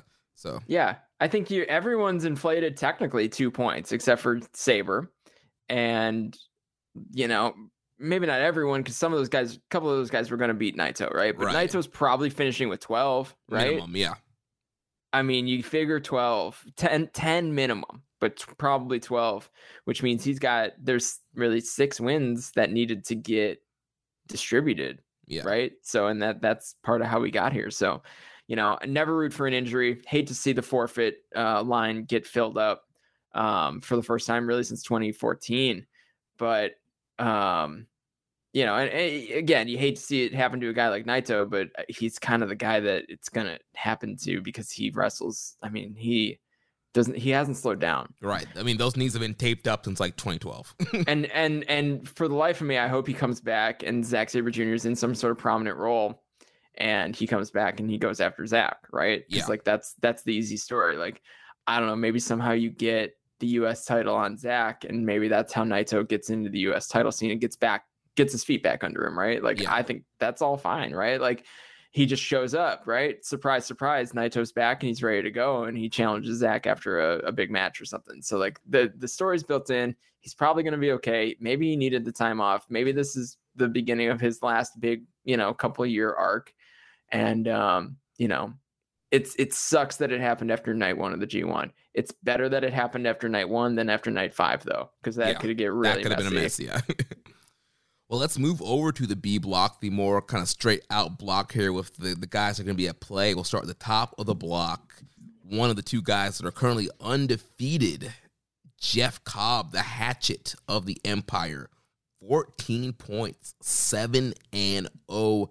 Night 12, he put away the Cold Skull Sanada, 14 minutes and 17 seconds. And then on night 14, he defeated the ace, the U.S. champ, Hiroshi Tanahashi, in the main event, 19 minutes and 5 seconds. I mean, what a run, right? Like, what a run. And he, the matches have been good. Not a lot of featured matches, though, right? I think um, the Tanahashi match was the first main event. Right. For he's kind of been in that kind of mid card, like third, maybe a semi main event or two, but mainly like that kind of that mid middle spot of the card. Yeah, and the they're not asking Cobb for too much time, right? I think he's averaging something in the 13 14 minute range for these matches, which is um yeah, 1350 coming into the match with Tanahashi. So uh, I guess a little bit more than that now, but um that's about right for Cobb. And I think what the true test is these last three matches for Cobb, right? Tanahashi was good. I mean, like I had a great time watching that match right before we we came on the air actually. Um then you got Evil. It's like what can you pull out of Evil? How do you play the heel, right? Heel heel dynamic, but Cobb's like the dominant heel and Evil's like the Chicken shit, cheating heel. fucking evil um is what evil is like so that's that's an interesting dynamic in its in its own way too and cobb's post-match promo kind of sold into that too um and then okada right in the mix this is not just a match for funsies right like oh, this, that's gonna be a match that helps determine the end of the block. So like this is the time for cobb. The last third of this tournament is where cobb needs to shine right? Needs to show up. Hmm um and this can help establish him as like this dominant singles heavyweight guy. And and you know going 7 and 0 nobody had done this nobody had gone 7 and 0 and since like 1996 or something like that. Like it's it's an outrageous feat and then now you've got two guys that did it. One of them's Jeff Cobb the guy who went 4 and 5 his first two G1s but then he joined the United Empire and now he's 7 and 0 and dominating his way through the through the tournament. Like that's a cool story. That's a really cool story. And he's going to end the block against Okada, who, you know, for all intents and purposes, like seven years in a row, he hasn't made the G1 final, and he's been a top guy. So, you know, Okada's no G1 pro when it comes down to it. It's been a long time since he's been in the in. Uh, yeah, he's typically in the mix going into the last night, but he's not typically the winner, right? So, um, you know, Cobb Okada on the last night, that's got to be the the match that decides everything, unless um darkness falls. Oh, please, no. um, but I, you know, if if it's me at this point, again, I'm booking it that Cobb and Okada are both going in undefeated to the last night. But I, I, I don't think that's how it's gonna go. yeah, I mean, I think that would be the most intriguing thing. I don't think that's has ever. I don't think it's ever happened before when you have a guy. I don't think I don't think so. completely going undefeated. And so and you're watching this thing like, oh, they got to lose sometime. You're like, you know what? Maybe Tanahashi's the guy to do it. It's the ace, not uh, Hollis tour of the islands. You know, Okada, who's he going to lose to? Maybe, you know, Taichi will pull upset. Nah, Hollis Rainmaker. So these guys have just been, you know, full steam ahead. Um, Cobb, again, kind of some sort of matches. I thought Sanada match was uh, really good, and he was just tossing poor Sanada around. Sanada did not have a chance in that match at all. And then the Tanahashi match, uh, watched earlier today, I thought it was really good. I went four stars flat on it. That was a really good main event. Tanahashi he busted out the high fly flow to the floor. Um, really tried to you know just outmaneuver Jeff Cobb, but Cobb was just too strong. Was able to block the high fly flow, got the knees up, and then was able to put Tana away with the tour of the islands. You also got to think there's a, a, a, U.S. title shot, like you mentioned earlier, coming you know Cobb's way as well. Yeah, and I mean ultimately it's been the tournament he needed to have, right? I mean, but again, I mean, his tournament's going to be defined by these last two matches, right? Right, and really, truly, probably defined by the match against Okada, right? Well, let's talk about Okada. He's also, like I mentioned, fourteen point seven and zero, undefeated, just like Jeff Cobb. On night twelve, he defeated Taichi twenty three minutes and seconds, and then night fourteen, he defeated, defeated Chase Owens fifteen minutes and thirty seven seconds. All right, so here's the thing. Okada was kind of flat, right? Last year's G1 money clip, uh, you know, kind of a weird G1. Not balloons weird, quite, but it was just, weird. It was just money clip mania. Money clip mania. um, a, yeah, just kind of a weird year for Okada last year, and and and now, if you need to build a rebuild, I guess Kazuchika Okada and make him dominant again, what better way than to make him the guy that goes to the G1 undefeated? Mm. Right? Like, I don't know. It's hard for me to look at the rest of the G1 and think, yeah, someone other than Okada's winning this tournament. Um, because he's looked. I mean, he he's in he's in hella good shape. Yeah, he's incredible shape. Like, he, he, looks he, good. He brought the Rainmaker back. He gave that you know impassioned promo at the end of night one. We're getting ready to go into the 50th year anniversary. Mm-hmm. Three Wrestle Kingdom nights. Like he, I know Tanahashi is the ace, but in reality, Kazuchika Okada is the current ace of the company. Going into the 50th year, you gotta think Okada is going to be either the champion or in the mix or pushed very heavily going into that 50th year.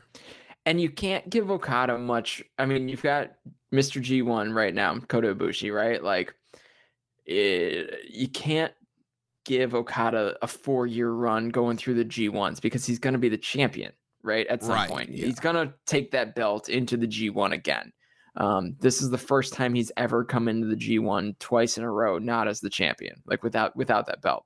So last last year and this year. So this is the reheat of Kazuchika Okada. So in my opinion, you mow him, you have him just mow down the the block, and then you have him probably win the final, right? So first guy to ever go through the G1 completely undefeated at the with the big blocks, at least. I know that you know there've been tournaments that are single elimination. So like people have gone through the G1 undefeated, but with 10 guy blocks like this this would be the first time that that's ever happened so i'm for it honestly because i think the promotion as they start to hopefully fill up buildings again and you see the american involvement you know if okada's going to show up on tnt at any point he should be holding the damn belt definitely yeah that that will will be great um, I, I, really from this past week, I really loved the Taichi match. I thought that was just a great main event and just really, you know,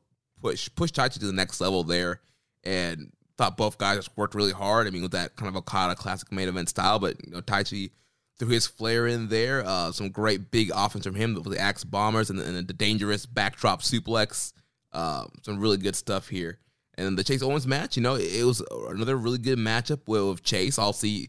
Okada you know try to have a five star match or anything, but it, it, was good. I mean, you have the you know people are now scared that that package pile driver he put Tanahashi away with it, and so there's some great near attempts of that as well. But also able to put uh, Chase Owens away with the money clip, but he did a, a different version. He kind of laid out in like a like a type position. Um, so I, I liked it better that way. So that was kind of a new little wrinkle that he added to the money clip, and that'd be cool if he continues to do it that way. Uh, we had a question here from Down Homie 101. Who is more likely to finish the tournament undefeated between Jeff Cobb and the Rainmaker Kazuchika Okada? I think we kind of answered. We feel like it's going to be the Rainmaker. Yeah, sorry, Dom homie. I I jumped on your question early there. Um, but shoot, I mean, yeah, like I said, Okada's never gonna need this run again in a G1. I don't. I don't think. I think he's always gonna be. You know, he's always gonna be a threat in the G1, and there's there's potential that he wins a couple more, right? But Right. This is the year if you're gonna pull the trigger on someone just like mowing them down, calling it a day, right? And obviously, classic New Japan booking is he gets his win back over Cobb in a big spot, right? After Cobb got a you know win in a big spot at, at the MetLife Dome. So, Yeah.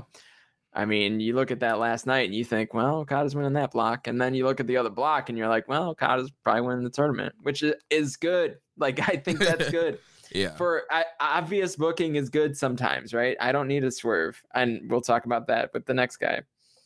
Yeah, and so Okada he has so also he has Cobb on the final night, and then on night sixteen he has Tama Tonga. Um, so I mean, do we get you know both guys being undefeated, or are we gonna get uh Tama Tonga and Evil pulling some upsets there on night sixteen? But let's talk about the next guy, which is Evil, who's at twelve points right now, six wins, one loss. Night twelve, he defeated Hiroshi Tanahashi, 17 minutes, 22 seconds. And then on night 14, he de- defeated Hiroki Goto, 14 minutes and 16 seconds. And, you know, it- it's just been another week full of evil. Um, garrote wires, slow blows, ref bumps, uh, you name it, it, it happened. It's just, it's frustrating. I listen. I'm not as like down on evil as I think most people are. Where like it's like, oh, here we go again. Like this is, it's it is now evil's established role, right? And I mm-hmm. do think that the the perception of evil has changed at least a little bit to the point where like no one's surprised by it anymore, which I think is fine. Um, you know, I, I, to me, I I wait for it and wait for it and wait for it, and part of it's that these matches aren't thirty minutes long, right? When he was in the championship scene, the the evil matches were 30 minutes 35 39 like you name it like he was way up there those matches were long as hell Yeah. and then dick togo shows up and you're like oh come on i just sat through 35 minutes just to get to this dumb same spot i've seen a million times they're not even creative with it like um so evil this year his average match length in the g1's been 1543 so like Yeah, that's so that much half. Yeah. Yeah, And that's a lot more palatable than 35. and I feel like that the, the Dick Togo interference is coming in earlier as well. And I mean, like, like I know, I know it's gonna happen. Like I'm not even mad that it's happening. Like I know that that's the game plan. Like Dick Togo's gonna pull the turnbuckle pad off. He's gonna pull the the guy when they're running the ropes. He's going to p- choke him out with the garrote wire. He's gonna have Sho turn the lights off. Like I know all this stuff is coming. That sucked. Yeah, I can't I can't stand for that. yeah. Like I know, I know all this is coming or could potentially happen, but at some point I'm like, all right, just how far is it gonna go now? Like, how much Dick Togo interference are we gonna get now? Like, it's, a, it's like a scale now. Yeah. And, and who's smart enough to bypass it, right? Um and Okada was and everybody else wasn't, right? Mhm. Um, you know, I will say the Tanahashi match was really like that room was deflated by that by that uh three count, that third hand hitting the mat, like Mhm. that whole and the Goto match was kind of similar too, where the like no reaction to Evil winning.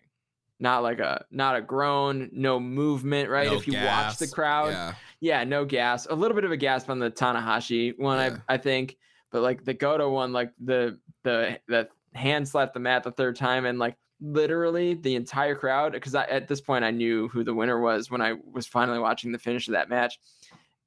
The entire crowd just like sat there, still, like just watching, no no reaction at all, which is bad.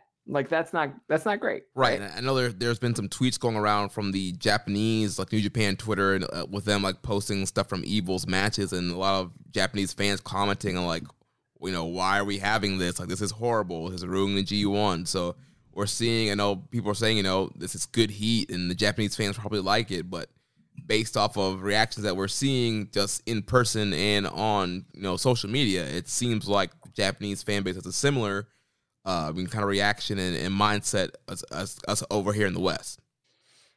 Yeah, I don't think it's. I don't think House of Torture is a hot new group, right? Like Right. Ev- Evil's really trying to get that shirt over by putting it on after every match, but Well, it, it- it's selling. I mean, a couple weeks ago, it was number one in the, the Tokon shop. Yeah, but somebody looked up John John Carroll looked up um, what is selling on the Tokon shop now, like the the native site, the the Mhm. Japanese site. It's nowhere to be seen. Hmm. So I mean, Tetsuya Naito's still moving merch. So um, not and Evil's previous merch that sold really well was his um, LIJ merch. Right? well, the LIJ merch, but his original Bullet Club shirt, you know, like anytime somebody joins Bullet Club, they get a shirt that Yeah, his- looks a lot like the Bullet Club shirt, but it says like Darkness, Darkness Club. Club. yeah. That shirt sold really well, but I think on any of those like kind of modified Bullet Club shirts, they, those all sell well. Right. I mean, it's, it's like a collector's thing now. Like you, you have Right. one. It's like, all right, I have the Super Kick Club. I have the Hangman Club. I have the. the I've got know, the Guerillas of Destiny one. I've got the all the Jay White ones. uh, yeah, you you got, know, you got the Cody Rhodes. one. Like, all right, I need I need to get the Yeah. evil one.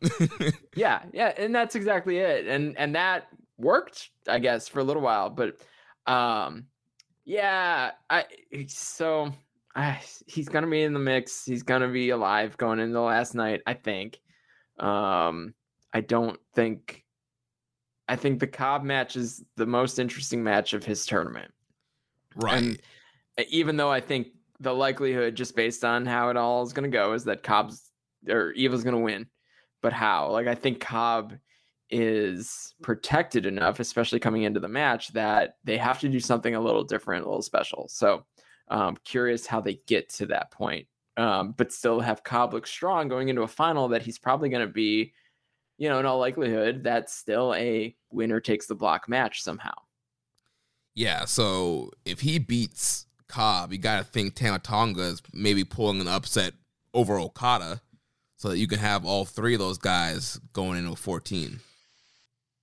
Or um Sanada beats Evil on the last night, and then Okada Cobb becomes winner take all anyway. Winner takes the block because then they would end up tied at 16, I guess. Um, but Cobb Cobb, if he won, would have the tiebreaker, or Okada burns through undefeated. Mm. So then, yeah. So basically, the problem runs into is if Evil beats Cobb, and then Cobb beats Okada, and they're all, um, they all have one loss. It's an unbreakable three-way tie Which because everyone everyone's one and one in Yeah. their in their mini block. So, and we know they're not going to do that. yeah, Wow, let's- I let's- sure as hell hope they're not going to do that. uh, yeah, I'm, I'm hoping it just comes down to Cobb and Okada. Hopefully, Sanada can you know pull you know repeat last year and spoil Evil from from going off the block. Uh, especially because I just feel like Sanada. I mean, going from a, a G1 finalist to you know currently at six points has you know been a hell of a fall for him, and so I I, I think it'd be great for him to, to upset Evil again and kind of make that his thing. You know, keeping his uh, former partner from uh, winning the G1. Yeah, I think that's a great uh consolation prize for Sanada. it also might help like heat him back up a little bit Yeah. because I mean, what a cold. I mean, I guess he's coming up here. I mean, that he's had a he hasn't had much of a G1 after going to the final last year. Yeah, we'll talk about him in a second. But first, let's talk about the IWGP US champ, the ace of the universe, Hiroshi Tanahashi, sitting with six points. He's three and four. He's mathematically eliminated at this point in the tournament. On night 12, like we mentioned, he lost to Evil 17 minutes 22 seconds. And then on night 14, like we mentioned, he lost to Jeff Cobb 19 minutes and 5 seconds. Tough run for Tanahashi, right? But he's got Yoshihashi and Taichi to end out the tournament, so you figure he's going to pick up another win or two. Um, Yeah, I think he, he'll will at least beat Yoshihashi. I mean, Taichi's having a rough go too. I feel like Taichi Yeah. ne- needs a bone also. So maybe you get him to eight. You you get Taichi to like at least six. Yeah, I mean, but th- this is kind of what happens when you you book the top of the block heavy, right? Like you Mhm. say, like these are the guys that are going, and everyone else is kind of expendable, and and that includes Tanahashi, unfortunately. Um, you know, Tanahashi, it's his twentieth G one in a row. I mean, he's had a good run. He's the U.S. champ, so you know, I I haven't seen anyone like actually like. uh, Maybe I'm not paying close enough attention, but I haven't seen anyone like point at the belt or be like, "That's for me. I want Uh, that." Right? Chase Like- did after he beat him. Chase did, Yeah. yeah. Um, so th- you know, I mean, that's they. That would be the only thing that would that would have been established for Tanahashi, but he's got. There's enough out there for Tanahashi to do with the U.S. belt too. So like maybe they didn't really need to use the G1 to set up a bunch of different stuff for that for that title, but um, you know, I think his output's been fine in a sense of like match quality, and like the Sanada match was good. Um, the Okada match was really good. The Goto match was fine. Um, you know, Cobb, I like the Cobb match a lot. Yeah, I thought you know, the Cobb match was really good. yeah. So, you know, now he, he he's gonna coast through to the end. Um, you know, a, a shame to see him fall from fall from grace, but he's one of those guys that like if next year he shows up and scores 16 points and wins the block, like no one's gonna think anything Right. of it. So like you can do whatever you want with Tanahashi. He is bulletproof. So you know this this year the story is more about the the the cream of the crop, the top third of this block. And with two more matches, I mean, he could still, if he wins both, he could get 10 points, which is still very respectable. And, and when- 10 is super honorable. yeah. And when you look back, when you know next year, we're looking back, we're like, oh yeah, Tanahashi did well. He got 10 points. It doesn't, Right. You're not gonna remember. he was probably in the mix. Yeah, right? like you never remember like who was eliminated and when. Like, right. you know, I guess that's my job. But um, yeah, I mean, 10, 10 points is better than he did last year. I think. I think he ended with eight. Yeah. So, So- which is probably more likely. I think he'll definitely definitely beat Yoshihashi and then maybe maybe lose to Taichi. But I just don't think there's any reason for Taichi to win that. mm, Like, I don't know. Taichi's kind of broken. Yeah, yeah, he got, he got the uh, injured ribs. Uh, yeah, perfect yeah. target for the high fly flow. So yeah, maybe Oof. yeah, maybe Taichi's out of there. Little Uh, aces high and just take him down. yeah. Boom, done. Six minutes. So uh, let's talk about the Cold Skull Sanada, who's also at six points, three wins, four losses, eliminated last year's uh, G1 finalist with Kota Ibushi, already out of the tournament. Night 12, losing to Jeff Cobb 14 17. And then on night 14, he picked up a win over Yoshihashi 17 minutes, 32 seconds. So Sanada's got what's left here for Sanada? Goto and then Evil, right? So Yeah. I think Sanada's big spot is is against Evil. Um that's gonna be that's gonna be the establishing spot for him that either heats him back up or he is a total failure to the whole fan base of New Japan Pro Wrestling. Yeah. And I think he's and also in a very similar spot to Tanahashi, where he could win his last two, end up with ten, and you, you look back like, oh yeah, Sanada was you know he had ten points, he did he did all right. Yeah, and and he- or he could lose to Goto and end with eight, which is like pretty close to what he typically does. Right, Right. Like yeah. last year is probably the anomaly for Sanada. You know, Right. going to the going to the final, I don't I don't I, he's a good wrestler, but I just don't know that he's a main event wrestler. Um you know, and I think that that was highlighted in kind of how flat the final felt last year. Yeah. I think for Sanada, sometimes the stars just have to align correctly. It has to be the right night, the right building, the right city, the right opponent for him to really stand out and have a, a great matchup. I know a lot of people like praise Well- like the Okada series from 2019. I, well, I was gonna say that's it needs to be Okada, yeah. and that's it, right? Like, what other great series does Sanada have? Sabre. Yeah, Sabre. The Sabre matches are really Yeah. good, but again, even those Sabre matches don't really reach like match of the year uh, contender kind of thing. Um, I, I love the Okada match this year, Yeah, probably more than too. and than any of his other Okada matches. Um, you know, Tanahashi he usually has great matches with, but again, they're usually not uh, they're not fighting for the notebook or fighting for match of the year uh, level. Yeah, I mean, so basically, you put him in there with some of the best wrestlers in the world, and he can have a and he's gonna have a really good match. Yeah, He, uh, but that's the thing. Like, you, he's got to bring other guys up, and I don't see that. Right. We've You said know. on this show several times, Sanada wrestles up to the level of the guy that Right. he's in there with within. So if he's, if he's wrestling Chase Owens, he's going to wrestle down at Chase Owens' level. He's not going to try and elevate Chase Owens. I liked the Taichi match in this year's tournament. I, Yeah. I liked it a lot. You got a lot of personality out of Sanada in the Taichi match. Um, I was hopeful that that was where the Sanada tournament was headed, but um, you know, maybe Taichi's the personality. He's the guy that brings the personality out. yeah. So, so we need him in a three way with Taichi and Okada. or I mean, I don't know. There's no one for him to tag. Well, the the tag stuff with Naito and and Taichi and ZSJ was good. yeah. I thought- and- which I'm very curious what's going to happen now because I, I was assuming that we were probably going to get Sanada and Naito as a team in the tag league this year since Mhm. Shingo's the world champ and can't team with Sanada and also Hiromu's and Super Juniors. I don't think they're going to do Bushi Sanada. So Yo, tag league's gonna be a mess. yeah, like that's where we're at. Like Yeah. if if you look at the schedule, you're gonna have 12 teams probably. where are we getting these teams from? Where are these teams? Cobb's in America, I think. I mean, I know. I mean, there's gonna be like four Bullet Club teams in this damn thing. Oh boy. There is. E- There evil, is. evil, and Togo, Jado Sure. and Gedo. Well, no, because you gotta have the heavies, right? Yeah, But Kenta and someone. Kenta Chase. and Chase. Kent, yeah, I guess Kenta and Chase. Mm, I think it's Kenta and someone, Chase and someone. I think there's. I think those two are separate. Mm. Um, because I think what they're gonna, the guys that are kind of established, I think they're gonna put with like less established guys.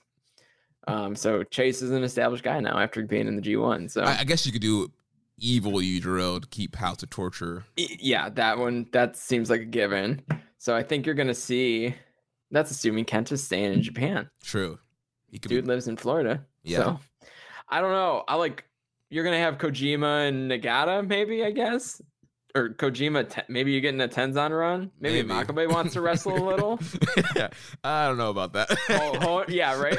Honma. Like can't go too far into it all, but they're gonna have to announce that soon. But like Tag League's gonna be a mess. yeah. Um, I Uh, kind of love the chaos of it, but like, what are we doing? Like, who's who's there? I mean, it, it- you know, they'll announce the teams and it'll all make sense. Can, it'll can- be like, oh, slide okay. Aussie Open in there. Ah, jeez, they would burn right through it Yeah. like that, you know. And yeah, sure, you'll have Tekkers, and maybe you have God willing to stick Yeah, around. Yeah, they because they could go back to Florida too. Yeah. Yeah. Well, they they were trying to set something up with the Good Brothers at Resurgence, right? Yeah. And I- Battle, you Battle know, in the pro- Valley. Yeah. Well, that's it. That's exactly it. Like you look at Battle in the Valley as like the the next step after Resurgence, um, and maybe you can use it to move on um, some of the the native angles, right? But I mean, if the next step after Resurgence was Battle in the Valley, like God should be there. Yeah. So, and who's in the tag league? yeah. Because there's twelve nights. Oh boy. Man. Yeah, twelve nights. Maybe we should have just you know table tag league for this year. Just do a best Super Juniors tour. They'll never do it. I know. I know. I know. They'll never do it. Um, we'll probably get this next guy, Hiroki Goto, and Yoshihashi Yeah. will probably be in there. So Hiroki Goto, Yeah. with uh, four points right now, two and five eliminated. Rough, rough go here for uh, you know the G and G one for for being for Goto. Was, was not the case this year for the the former uh, G one winner here, uh, losing to Chase Owens. Well, he defeated Chase Owens actually on night twelve, and then he lost to Evil on night fourteen. Yeah. I mean, I feel like Goto's one of those guys that, you know, I talking about Tanahashi, like you could heat him up and have a great G1 at any time. I think this is this is what you're gonna get from Goto now Yeah. on. Like you're gonna get four and five or three and whatever, you know, three and six. That's how math works. Um yeah, I mean he's you're gonna get one or two matches you're like, yeah, Goto. And then the rest of it you're gonna get I don't know. A kind of surprising losses. I don't know. Is any Goto singles loss surprising? Uh, not really. Yeah, right. So Like, he, he's a geek. He can lose is any Goto singles win surprising? Uh, for the most part, no. No, right. Like, do you know, he's gonna pick up some points along the way, but you know, he's just picking them up like they're little Mario coins. Like they don't really mean anything. Yeah. Like so he's in there to to move the points around. Yeah. Uh, question from Dom Hoy 101. Thoughts on the G1 booking of the man known as Hiroki Goto? Is it possible that Goto may go to the dark side in the near future? So I think that, you know, we've seen a lot of kind of frustration from Goto in his losses, even in that Okada match. There's, there's a lot of frustration there. Um, you know, yeah, maybe he's, you know, maybe he needs to leave Chaos, leave uh, Goto, uh, leave uh, Ishii and Yoshihashi. And, Listen, it's established canon that you can uh, abandon your never open weight six man championship team and they'll just have a tournament. right. So I, I mean, instead of like, uh, can they coexist? yeah. Um, luckily, I guess I think I don't know what I'd really prefer. and, Defend it as a two as a two person team. handicap match. yeah, handicap. Honestly, that's that's what I was hoping they would do with the LIJ thing. But, yeah. You know that that wasn't that wasn't in the cards. And I'm not saying I want it to happen, but could he join House of Torture? Uh, no, I think Goto is chaos for life. I don't know. We we thought a lot of people were chaos for life. You know, we, we thought Yeah. we thought Will Ospreay was chaos for life. Did we Look look what that went. slime ball? Uh, I yeah, I don't know. I don't do. You, God, does Bullet Club or House of Torture need more people? Is the thing. well, if they're going to be their own unit Yeah, if- and yes. split from Bullet Club, then you need some bodies. What do you think Goto would wear if he was in in Bullet Club? Like, what does the gear look like? Is it just his like weird it's his same gear, just black, and black. white. silver? yeah, same exact look, black. Get him a nice little uh, Goto Club shirt. Get get a little merch money. Hey, I'll buy a Goto Club shirt. uh, shout Shoten Kai Club. You know. Yo, if that's the move, then I'm I'm back in on Goto. That's a sweet move. I don't know. I I guess you figure you got to do something with him if you think there's more in him. right. But um, you know, never they had a really good. They've had a good run with this six man thing. Like I don't know. What's it going to take to get a Goto Ishii run as the IWGP Heavyweight Tag Team Champions? I don't know, man. They keep circling around that. They they, they do. They, what are we doing? they do Goto and Yoshihashi for whatever reason. They're, they're a fun little team, but come on, Goto, Ishii, it's right there, guys. Come on. It's right there. I mean, ready to be heated up. They can be the tag champs for three years straight. Like, nah, you know, you don't even mess around with it. It's kind of like what they've done with the six man tournament. They're like, yeah, I don't know, throw some guys at them, and they're just gonna win, right? Exactly. Like, just remove Yoshihashi from the equation, and everything gets maybe a touch better, and then you're you're, you're in a good spot. Hey, man, Yoshihashi, he's been working hard, man. He's been great in his role. um, I don't think he. Do you think Yoshihashi is IWGP Heavyweight Tag Team Champion? Is that the next step for him with Goto? I, I mean, I think it's possible. I, Yeah. I, like, I wouldn't be surprised if he won that. Sure. Yeah. I mean, maybe that's the move because then you, Ishii can go do single stuff again. Yeah, and actually, now that you mentioned that, that could be the move. So let's look at Yoshihashi. So he's at four points, two and five, like his partner eliminated. But on night twelve, he defeated Tama Tonga. Um, so maybe that's some tag team implications there. He defeats a former uh, tag champ right there. Uh, then on night fourteen, he lost to Sanada. Sanada got his win back because Yoshihashi beat him in last year's G1.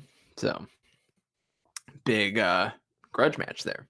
Yoshihashi and Sanada. Didn't didn't she know? I, I did not. Uh, I was more impressed. Maybe I was more surprised by Yoshihashi's tournament last year. This year, I think he's had a really good tournament, fun to watch, good matches.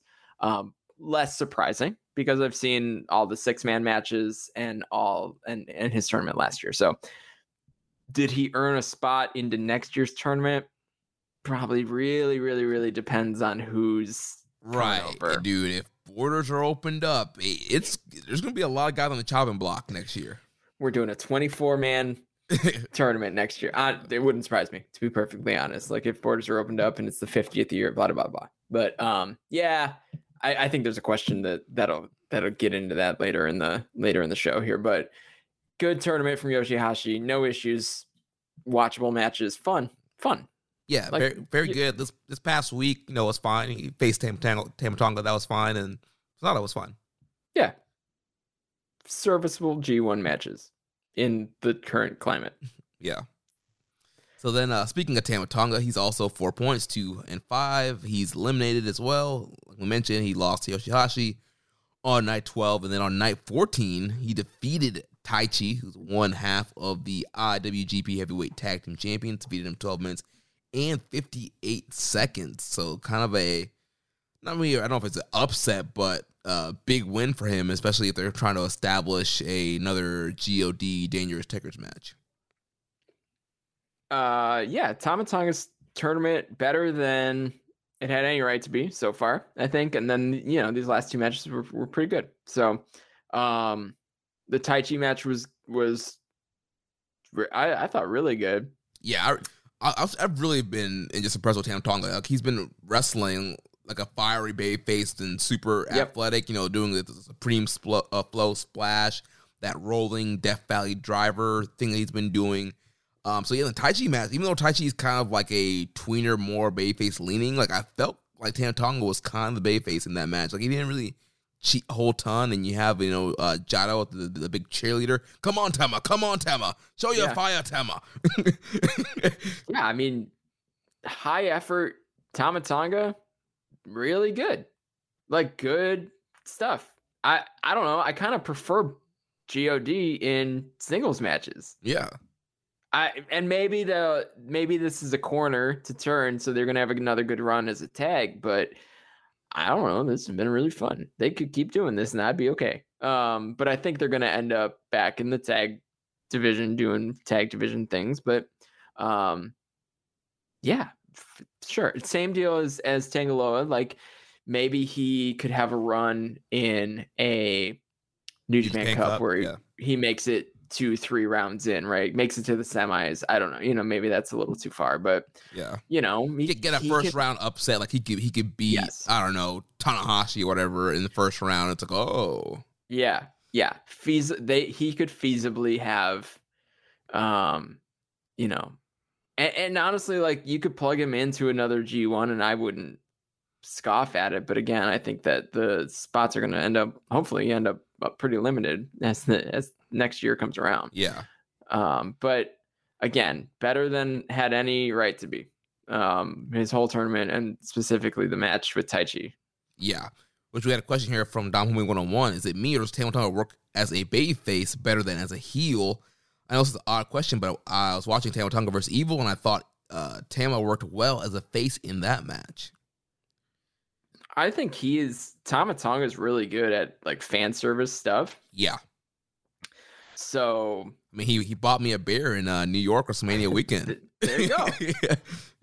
Um, there it is. That's it. That's exactly no, but I mean, he is, and he um, I think that would it would be good to leverage that right as Bullet Club hopefully kind of separates right. I guess House of Torture is going to live in like cheating terrible heel land and like I guess Bullet Club Classic, Bullet Club OG, whatever you want to call it. They're gonna be like the like, cool heel, kind of like yeah. how it was with like the Elite was there, kind of thing.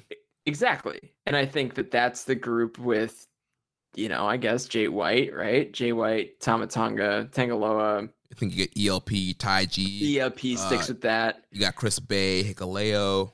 Yeah, like that's a cool group. Yeah. Put those guys all together. That's a really cool group. Maybe somebody defects and goes with House of Torture. It, you know, could be any of them. Um, probably. I mean, Ishimori maybe. Maybe Kenta. Um, maybe Kenta. Yeah, Kenta's kind of in between the two. Then, um, I for the love of God though, pull the trigger on the Bullet Club Civil War. Like, let's go. Like, well, I yeah, think you got to get it. the guys all in the country. Yeah. But like, Jesus, just do it. Let's go. Like that. That's the weird. Like they're all talking about it, and you can tell that there's not a lot of direction about what to talk about. Um, I'm sure they don't. Even, they don't even know what what they're going to do. Yeah, like, they probably don't. And that's kind of the fun of New Japan is that like every now and then, like they kind of just go into business for themselves and try to figure out what they're gonna what should happen. Um, but I that's that seems like a fun feud to me to almost establish Bullet Club as all. I mean, I don't even I don't want to call them baby faces, but like against House of Torture, everyone's going to be a baby face. Even Right. like it, we were just talking about Jeff Cobb, right? Cobb's a baby face against Evil because everyone's going to want him to win. Right. So yeah, so Tama he, he's done, but he could be spoiler. He, he could beat Okada on uh night sixteen and, and really throw things for a loop. That would be a loop. uh, but let's look at Taichi, who's also at four points, two and five. Uh, night twelve, he lost to Okada. Night fourteen, losing to Tama Tonga. Uh, Taichi, you know, from a kayfabe perspective, not having a very good tournament, but from a in ring perspective, I thought he's been awesome. He's had a ton of great performances. I loved the Okada match uh, this past week. I think I went four and a quarter on that, somewhere in that range. Uh, but just a, a really good uh, matchup there for, for Taichi to wrestle Okada. They, they've kind of had a, a rivalry. I think it was like 2018 or 2019 that they had a few uh, matches against each other um, and they had a little rivalry there. And so it was good for Taichi to kind of get back in the spot like that. And yeah, every match he's been having, it's been uh, worked very hard, very hard hitting. He just hasn't been able to, you know, pull off the win. Yeah, super good tournament from Taichi. Um, I've enjoyed I've enjoyed the whole run. I mean, I, I kind of highlighted the Sanada match earlier. I thought that was a really fun match. Um, you know, kind of sucks to see him win two and then lose what five in a row Yeah. now, but um, you know, he's a tag guy. He he, you know, that's kind of where he's at. He's in the tag team division. Um, he's got Chase Owens next, so you got to figure he's going to pick up a win there. Yeah.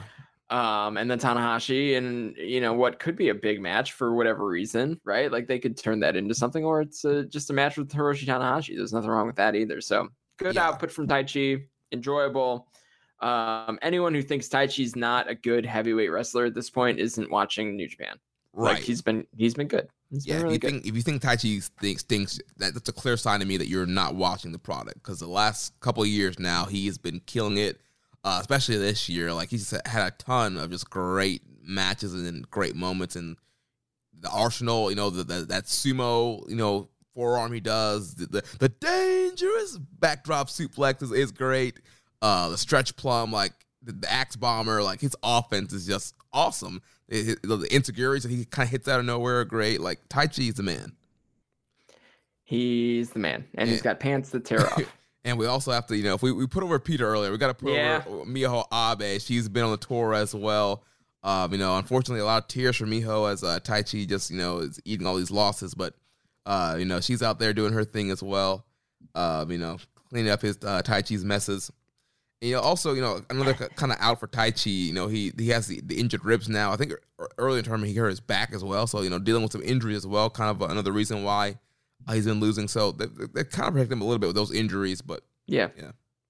and and still the voice of our generation. yeah. And so uh the bottom of the B block we have the crown jewel Chase Owens two points one and six he's out of there night 12 he lost to Goto night 14 he lost to Okada uh you know Chase he, he's been working hard having a good little tournament got the you know the big upset the, the upset of the tournament beating Tanahashi he looks like he has a US title shot in line for him maybe at power struggle um, so hey, it, it was a worth for it for him. Yeah, and um, anyone who's paid attention probably isn't all that surprised that that his tournament has been good. Um, and, and uh, honestly, at the booking, right, he's not going to win a bunch of matches, but yo, he's going to show up and and give it everything he's got. And you know, when I think when Chase was announced for the tournament, there were a lot of people that were like, "What?" You know, Yeah, or you know, yeah. like how?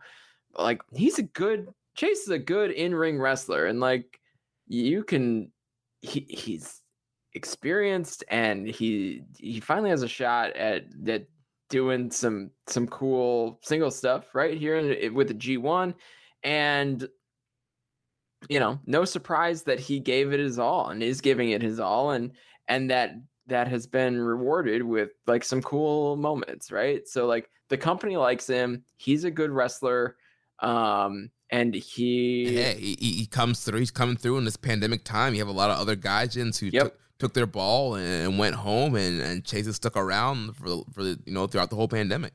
And Chase really took a lot of pride in the fact that he got he gets to be in a G1. Like I I know that um based on some conversations I've had. Like Chase is really excited to be in the G1. So um and really excited that he beat Tanahashi and very curious if he was if he beat Tanahashi the fastest, and he did not. Um, I I had to break I had to break the bad news to Chase that uh, seventh fastest to ever beat Tanahashi in the G1, so he couldn't scream that to Kevin Kelly on his way out. But so, so Owen uh, is, is a mark for the stats. Uh, Owens is 100% a mark for the stats. Um, and and good on him. He cares about like yeah. the perception of it all, right? right I think that's cool. Uh, obviously, I think that's cool. Um, I there are more than just Chase and a mark for the stats, but he was very he, he was very curious about where he ranked in the kind of speed of defeating Tanahashi in the G1. So, mm. um, you know, I I pulled it up for him. I, I figured it out, but but uh, he but that leads me to believe that Chase um, took a lot of pride in in in being booked in G1, understood the weight of it, uh, you know, understood what it meant and and and where the G1 stands in the kind of um, lexicon of New Japan, right? He, right. he knows that it's a it's on a pedestal, right? And mm. and these matches are important to the company and not just to him and not just to the person across the ring from him, but like to the company as a whole. Like Chase Owens matches in the G1 are important. And, you know, I think he's done that. He's done honorably um, right. in this in this tournament. I mean, so. this this could be a, a, once in a lifetime kind of shot. Like we mentioned, like next mm-hmm. year, if borders open up, like I'm sorry, Chase, you're, you're probably not making the cut. So you know, good on him for getting this opportunity. the company really likes Chase Owens though, so yeah. I mean, he did them a solid when he came over when what the Bucks bailed a long time ago or yeah, whatever. So whatever was, yeah, yeah. So you know, maybe he's the last guy that maybe he's the guy that gets another Yoshihashi shot like this year, right? Right. Like, like I wouldn't mind Chase like replacing Yano. Let's let's get Yano out of there, and Chase can be the quote unquote night off and peanut eater. I don't know. He's working hard. I don't know if he's a night off guy. like that's yeah. the thing. Right. Is like yeah, like that's a real thing that the Yano match is a night off for some of these guys. Night it's a different style, right? But yeah. Chase is beating the shit out, trying to beat the shit out of people. Like still, even even in 12 minutes or whatever it may be, like he's they're wrestling hard. Yeah. So well, we have uh, three nights coming up by the next time we record. So, as you listen to the show right now for night 15 on Wednesday, we're back to the A block. Show opens up with Hiromu Takahashi versus Kosei Fujita. Then another non tournament match with Kota Ibushi facing off my man, Satoshi Kojima. Then we're in tournament action. We've got Tomohiro Ishii versus Yujiro Takahashi, Kenta versus Tanga Yano versus Zack Sabre Jr. And then the main event, Shingo Takagi versus the Great O-Khan. Then on night 16, Thursday, October 14th, 5.30 a.m. Eastern Start Time, we have Hiromu Takahashi and Bushi taking on Oiwa and Fujita. Then tournament action, we got Taichi versus Chase Owens, Hiroki Goto versus Sanada, Hiroshi Tanahashi versus Yoshihashi, Jeff Cobb versus Evil, and then the main event of Kazuchika Okada versus Tama Tonga. And we had a question from EMJ Does PR. Which matchup has more fighting spirit, Tanahashi versus Yoshihashi or Wilder versus Fury? Wilder versus Fury had some serious fighting spirit. yeah. A lot of one count kickouts. And, no uh, selling. no, a lot of no selling. Yo, that that was a great fight. That, that was um, a really good fight. Yeah. Nobody expected that. That was your your your classic um uh shocker of the of the of the weekend, honestly. So yeah. I can't imagine Tanahashi Yoshihashi having more fighting spirit than that, to be perfectly honest. And I hate to I hate to not put over the product that I kind of work for, but damn, that was that was a good fight. um, and then night 17, which will be the last A block night, the A block final night, uh, Monday, October 18th, 5:30 a.m. Eastern Start Time. We got Satoshi Kojima against the Great O-Khan, so kind of reopening that little rivalry there.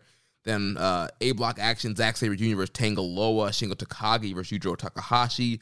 Semi-main event of Tomohiro Ishii versus Toru Yano, and then Kota Ibushi versus Kenta for the big main event, and it's probably going to be, you know, obviously the the decider who's going to win the A block. Uh, and then we'll record on Tuesday, and we'll preview on Tuesday the final B block night, and then the overall final night. So let's go! What a run!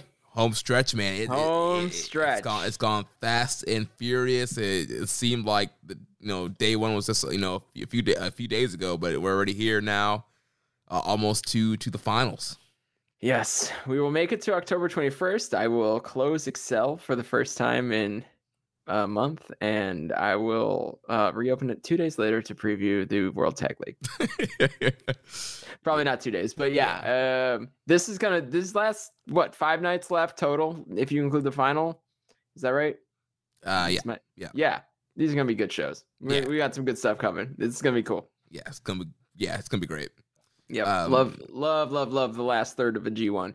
And if you haven't paid attention and you're catching up based on this podcast or whatever it may be, like you can you can definitely jump in. Kevin Kelly will get you caught up on the English commentary without a doubt. Like he will explain everything to you as the guys enter the ring. And then, you know, this set of matches is going to be, um, this set of matches is going to be the, you know, this is the important stuff. This is yeah. the business end of it. So, you know, you don't have to go back and try to catch yourself up. Like just jump in tomorrow morning with uh, the last two nights of each block and, and then catch the finals. It's to be awesome yeah, if you want to, you know, cherry pick on some off tournament nights, I got all my star ratings on my Twitter profile. Also, I've been doing a weekly column over at WrestlingHeadlines.com with the implications, where we both give our top five matches from each week and our top three performers. So, some match recommendations there as well. Good stuff. And uh, last G1 related thing here question from user Raising Falcons pick six wrestlers from this G1 to never see again in a G1 tournament, who would it be? Hmm. I think there's a chance next year you see six different wrestlers. Maybe that's where the question emanates from. But I think next year is a chance you see six different wrestlers um swapped out, right? So yeah. I think you got Tanga Tangaloa Tama Tonga, right? Yeah, they're out. Yujiro Takahashi. Sure. Yujiro's out. Two year run, he's out. That's, so that's that's three three. Um, I think I think Chase is out. Chase, yeah. That's, Sorry, that's, bud. That's four. Uh, uh, those are the obvious four, I think. Yeah. That like you think are probably getting swapped out. I, I think you got to go Yoshihashi. Yoshihashi, right? I mean, he, like he was out in 2019. The kind of unexciting run this year. I mean, I, I hate to trash Yoshihashi, yeah. the beloved. He, he worked really hard, but if, if you're if you're gonna bring in Bryan Danielson, if you're yeah. gonna bring in Dirty Daddy Chris Dickinson, Tom Lawler, and you're, so, and you're gonna get you know Ospreay and Jay yeah. White, and like I'm sorry, but like Suzuki. there's there's gonna be people that we don't say out loud here that are gonna get bounced. I mean, my I guess hot take is I think you bounce Goto. I, I was I was thinking too as well. I mean, after yeah. this He's two and five right now. I mean, he mm. can possibly get to eight. I, I mean, he, yeah, I think you, you could bounce him. And but that's when it gets dirty, right? Well, like also, I think you could bounce bounce Toru Yano. Sorry, yeah, sure. You could bounce Yano. I, the only other person that maybe you bounce, and it's mostly because of I guess age, and maybe that's even a stretch, is Kenta. Mm. Um, it's just an older guy. Doesn't have a ton of history, you know, et cetera, et cetera. Yeah. Everyone else, I think you you They're figure is gonna yeah. S- yeah stay in it unless they're right and then so like every couple of years you get a G1 where everything gets mixed up, right? Right. And that was G- G129. You had I think five or six. I don't remember exactly. Right, we, we had Mox, six. Shingo, Ospreay, Kenta, Archer. Well, Archer had been in a G1 before, but yeah, he had, had been out for a while. Cobb. Yeah. Taichi. Yeah. Those were all first timers that year. Like every what four years, three four years, and maybe that gets extended or short shortened in the current climate. Um, but I I would love a G1 with six brand new guys. Yeah, that Never. have never never been in it. And I don't even need another Moxley G1, right? Like that's not something I need if if we got six new guys. That'd be sweet. And those new guys, you know where they're coming from. Oh yeah. But maybe maybe it's also maybe it's um Narita if he's a heavy, if they're gonna push him There's- as a heavy. There's a right? ton. There's a ton of great Oh guys my on Strong. God. You got Narita. You got Filthy Tom. You got Dirty Daddy. You got Brody King.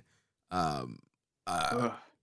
maybe you want a pin eater, Fred Rosser. I, he- he's been doing good work. I mean, there's, there's a ton of heavyweights on Strong that would slip right in. Man, they might have to do a big block G1.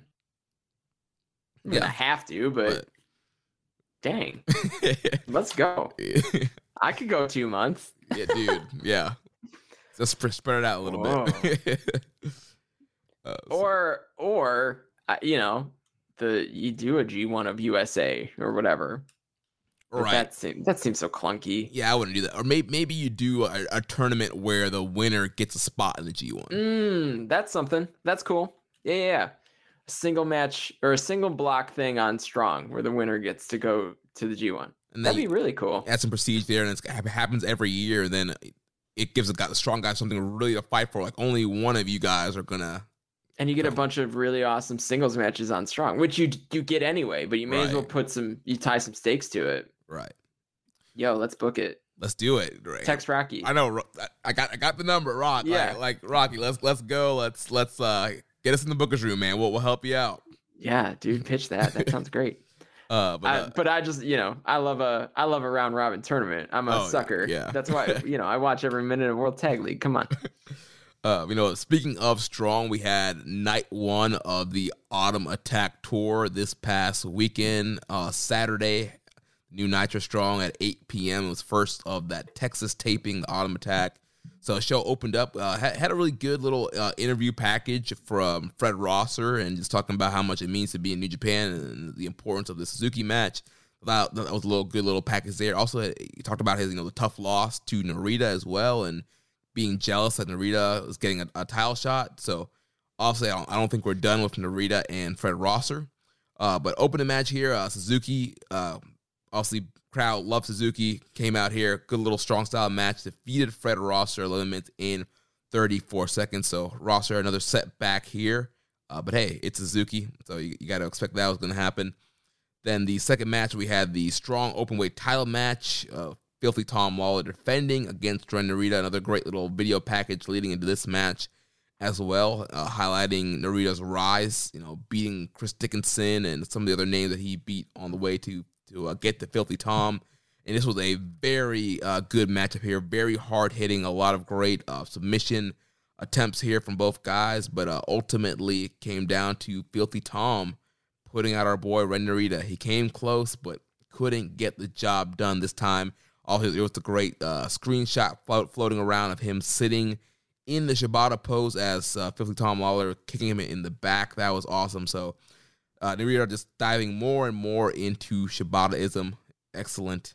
Um, and then the main event, we had a title or a champion versus champion match as the never open weight champ Switchblade Jay White defeated the IWGP Junior Champ Robbie Eagles 1807.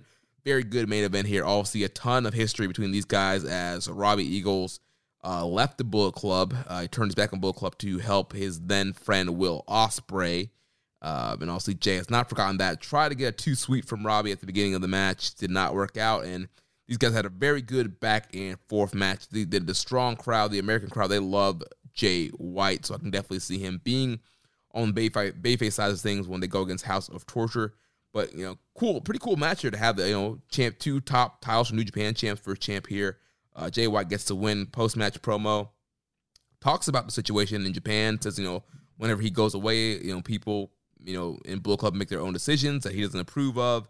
Um, and talked about you know Evil joining last year and now Sho joining this year. Uh, so clearly planting the seeds there for the Bullet Club Civil War. Uh, I know you didn't get a chance to check out Strong, but any kind of anything surprise you here from these results or kind of the direction they're going? No, um, I gotta get, I gotta I gotta watch this this show though. I haven't uh haven't had a chance to check in on it with all my uh G1 pre-work. you know, I don't Yeah. get to just watch the G1, y'all. I gotta like work the G1. Um, you know, I'm trying to give 36 hours on my previews, so it's not like three hours beforehand, like a couple of them went through last year. But um, yeah, I gotta, you know, I'll probably flip this on tomorrow afternoon while I'm uh, hanging around the house. Um, potentially working through some uh what would it be a block scenarios Yeah. so yeah this would be a good you know strong's a great show i had a great time at the california taping um these Man, you, philadelphia you were all you were all over the camera on that one, man. i know it's like every other Um, camera shot. Oh, there's Chris. yeah, right yeah it's like all the b-roll is just me yeah. um it's like they knew it's like it's a running gag now Yeah. It's like, oh, sling Uh. Oh, there's Chris. yep, yep. Uh, and my beautiful wife, Yeah. you know. So that that's probably why the camera found us, right? Mm. She's she's the best. Um, got a couple of her uh, kind of obnoxious laughs on there, but um, which I I uh, had to show her, which is really really funny because you know you know that's what you do when you're in love. Um, yeah, but um, no surprise that this is a, a show that got good reviews, right? I mean, like three strong singles matches. Like, what's wrong with that? Sounds Yeah. great to me. then we Uh, and these Philly shows, I think you're about to talk about the Philly shows. They just added a couple of matches, which I have pulled up that I can, I can tag in there if you Per- haven't. yeah, perfect. They, they always do that. Like right at the end of the Uh-huh. recording, they will they'll post some stuff. Yep. Uh, but first, uh, night two of Autumn Attack is happening this Saturday, October 16th. And we have uh, Chris Dickinson versus Alex Coughlin, Ryusuke Taguchi and Rocky Romero versus the West Coast Wrecking Crew of Jorel Nelson and Royce Isaacs. Got a big eight man tag here with Juice Robinson, Lio Rush, Clark Connors, and TJP taking on the Bullet Club of Taiji Ishimori, El Phantasmo Hikuleo, and Chris Bey. And then big main event, Will Ospreay versus the Alpha Wolf, Karl Fredericks. Um, I think this might be for Will Ospreay's quote unquote real IWGP World Heavyweight Championship. Not quite sure. I they kind of tease that. I guess we'll find out when the show happens.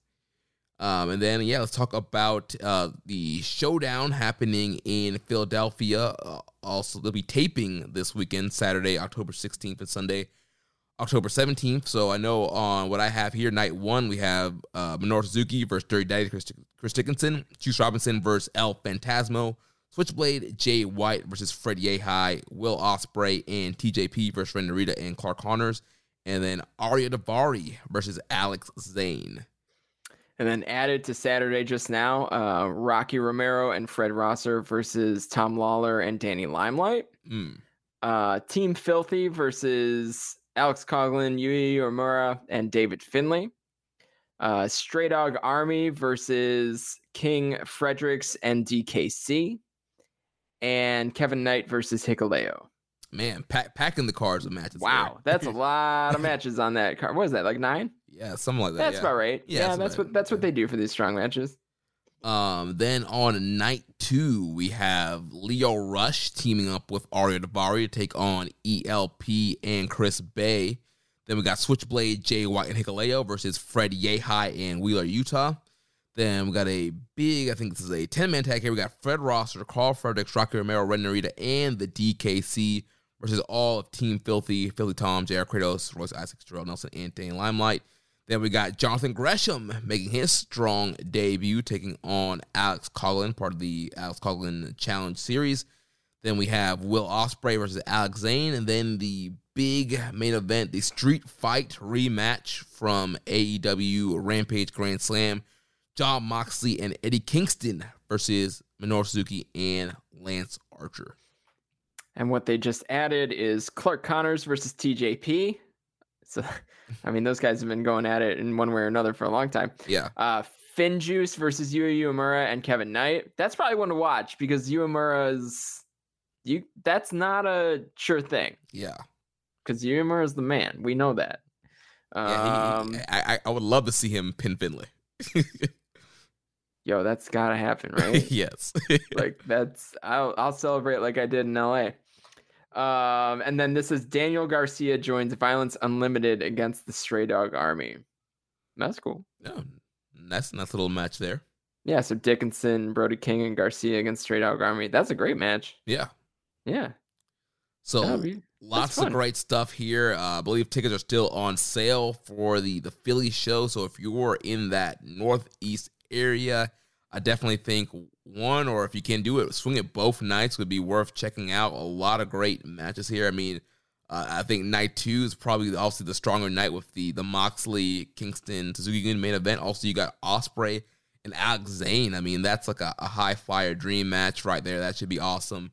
Uh, Gresham, one of the best technical wrestler guy, wrestlers in the world right now, is on the card as well. So a lot of great stuff here for Strong, bringing a lot of cool names, and excited to see it all happen on NJPW World. Then we just got Best weekly wrestling show on available. yes, Quick, easy to watch, and it's all wrestling.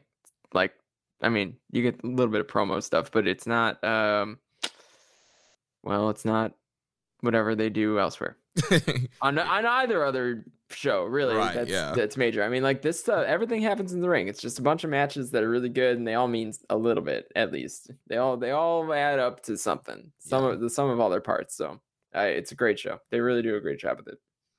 Then a few quick other news items here. So Will Ospreay will be debuting for MLW this fall for their uh, TV taping. So very interesting that we, we've seen you know guys like Rocky Romero and also Filthy Tom working MLW, but now the big guns Ospreay heading over to MLW. MLW is another really good product that's mostly in the ring. Yeah, Um, if you like, if you like strong, like MLW is probably like the cousin of strong when it comes to like presentation of pro wrestling. mm, yeah, So, um, easy to watch, easy to get into, easy to jump in at any point. Not a lot of like contrived, you know, wacky stuff. So it, it kind of makes sense that that would be another good partner for New Japan in the US. Honestly, they're they're obviously partnering with pretty much everyone, and MLW is obviously an open, you know, they're an open spot. So yeah. um yeah curious to see what will ospreay's role looks like there though because court bauer um he's super protective of like his own guys that Yeah. are in mlw like the booking is they book their winners at like winners right and like they never lose until it matters so um yeah, curious to see like who, a, who he works with like a cool like dream match maybe that he could do. Uh, Yeah.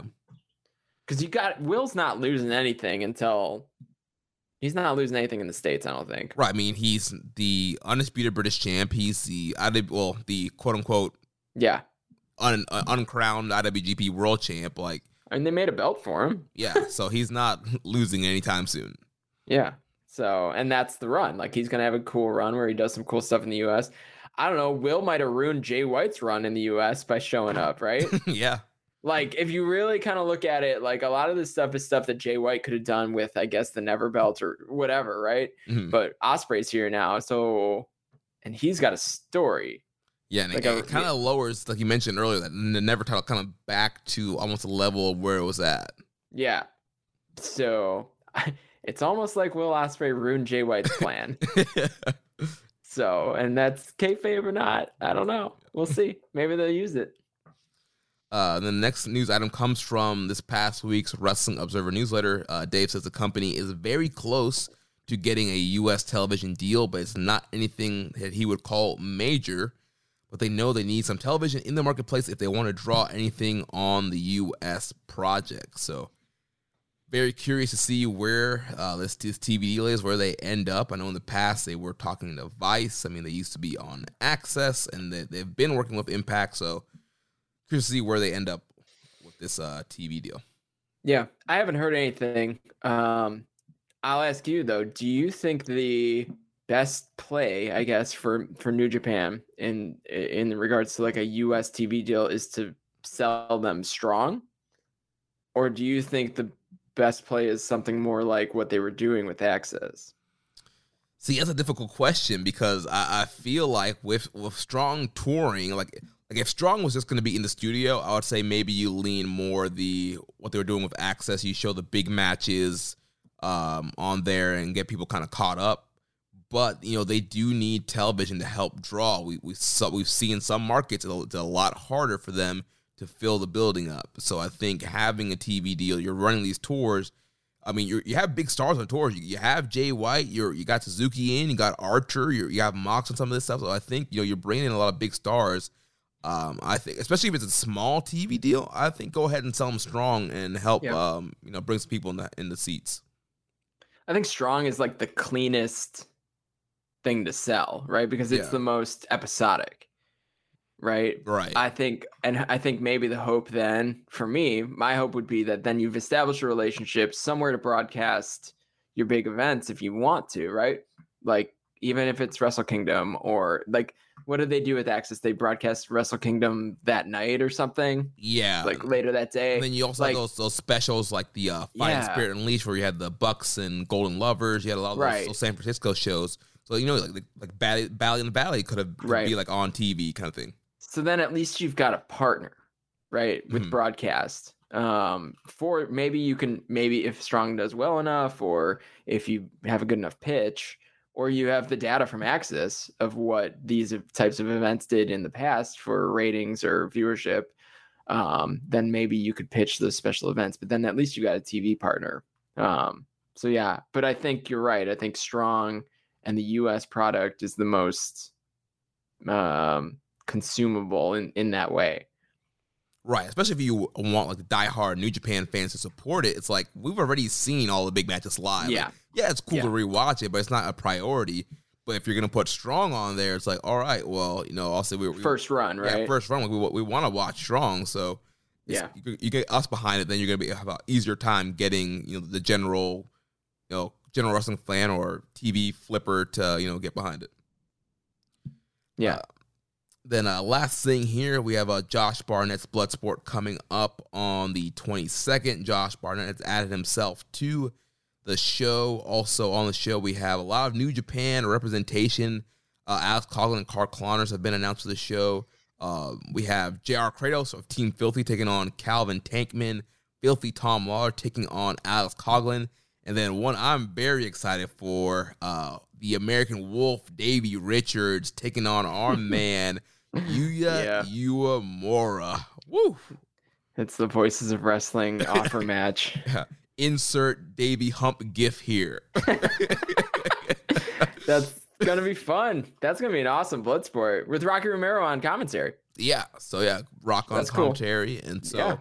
I think uh, a few more New Japan. I know Royce Isaacs, I believe, is also on set for this show as well. So a lot of uh, New Japan strong guys uh, being sent over here. So should be a lot of fun, good experience for those guys, and so yeah should be a hell of a show. that, yo i'm i i like the blood sport stuff i don't always watch it um live and i sometimes cherry pick but that i mean that card is coming together that's Yeah. gonna be a fun one that What is that, that, might be a purchase. Yeah. Yeah, I was gonna say that's the 22nd. It's the day after the G1, I think. The G1 final. Maybe I've had some time to, you know, for the buzz to wear off a little bit and um, dive in on something totally different. Yeah. So that'd be cool.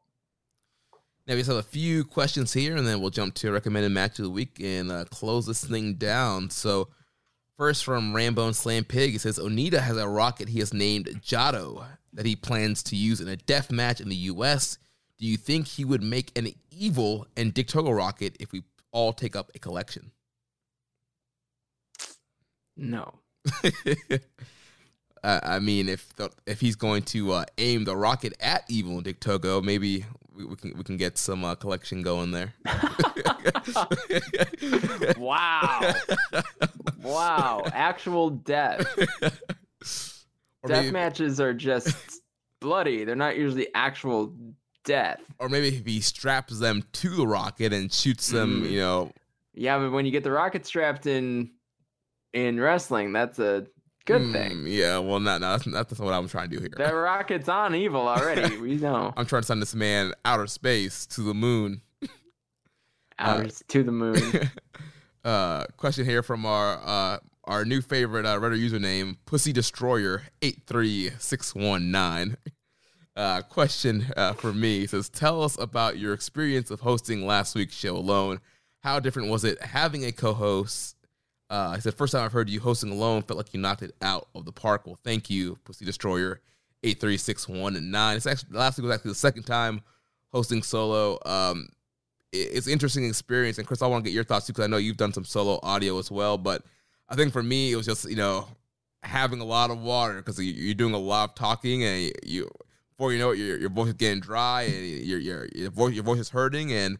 Uh, I think it's just having a lot of notes, being uh, prepared, and also you know when you're going solo, you also you also have the um, the advantage of you know, also taking some pauses and you know not having to do a continuous kind of flow. You can kind of jump in and out, pick back up, maybe run to the bathroom real quick, grab some water. Uh, but yeah, I think it's just being extra prepared, just having more notes, and uh, just being able to talk for, talk for, to yourself for uh, two and a half hours or two hours, however long your your show is going to be.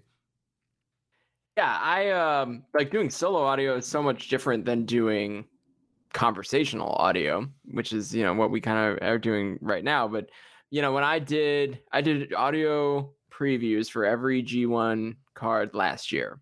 Um, and I enjoyed the challenge of it, but I much prefer the the conversation, right? Like I don't have to prep for a conversation with Jeremy or Josh, right? Like I can or anyone, anyone that I do audio with, like I can just kind of log in, sign on. As long as I've watched the stuff that we're going to talk about, um, I can jump in with you know whatever thoughts or facts or whatever I have. The solo stuff, like you, you've got to be like prepped. It's almost scripted, right? Like, right? Yeah.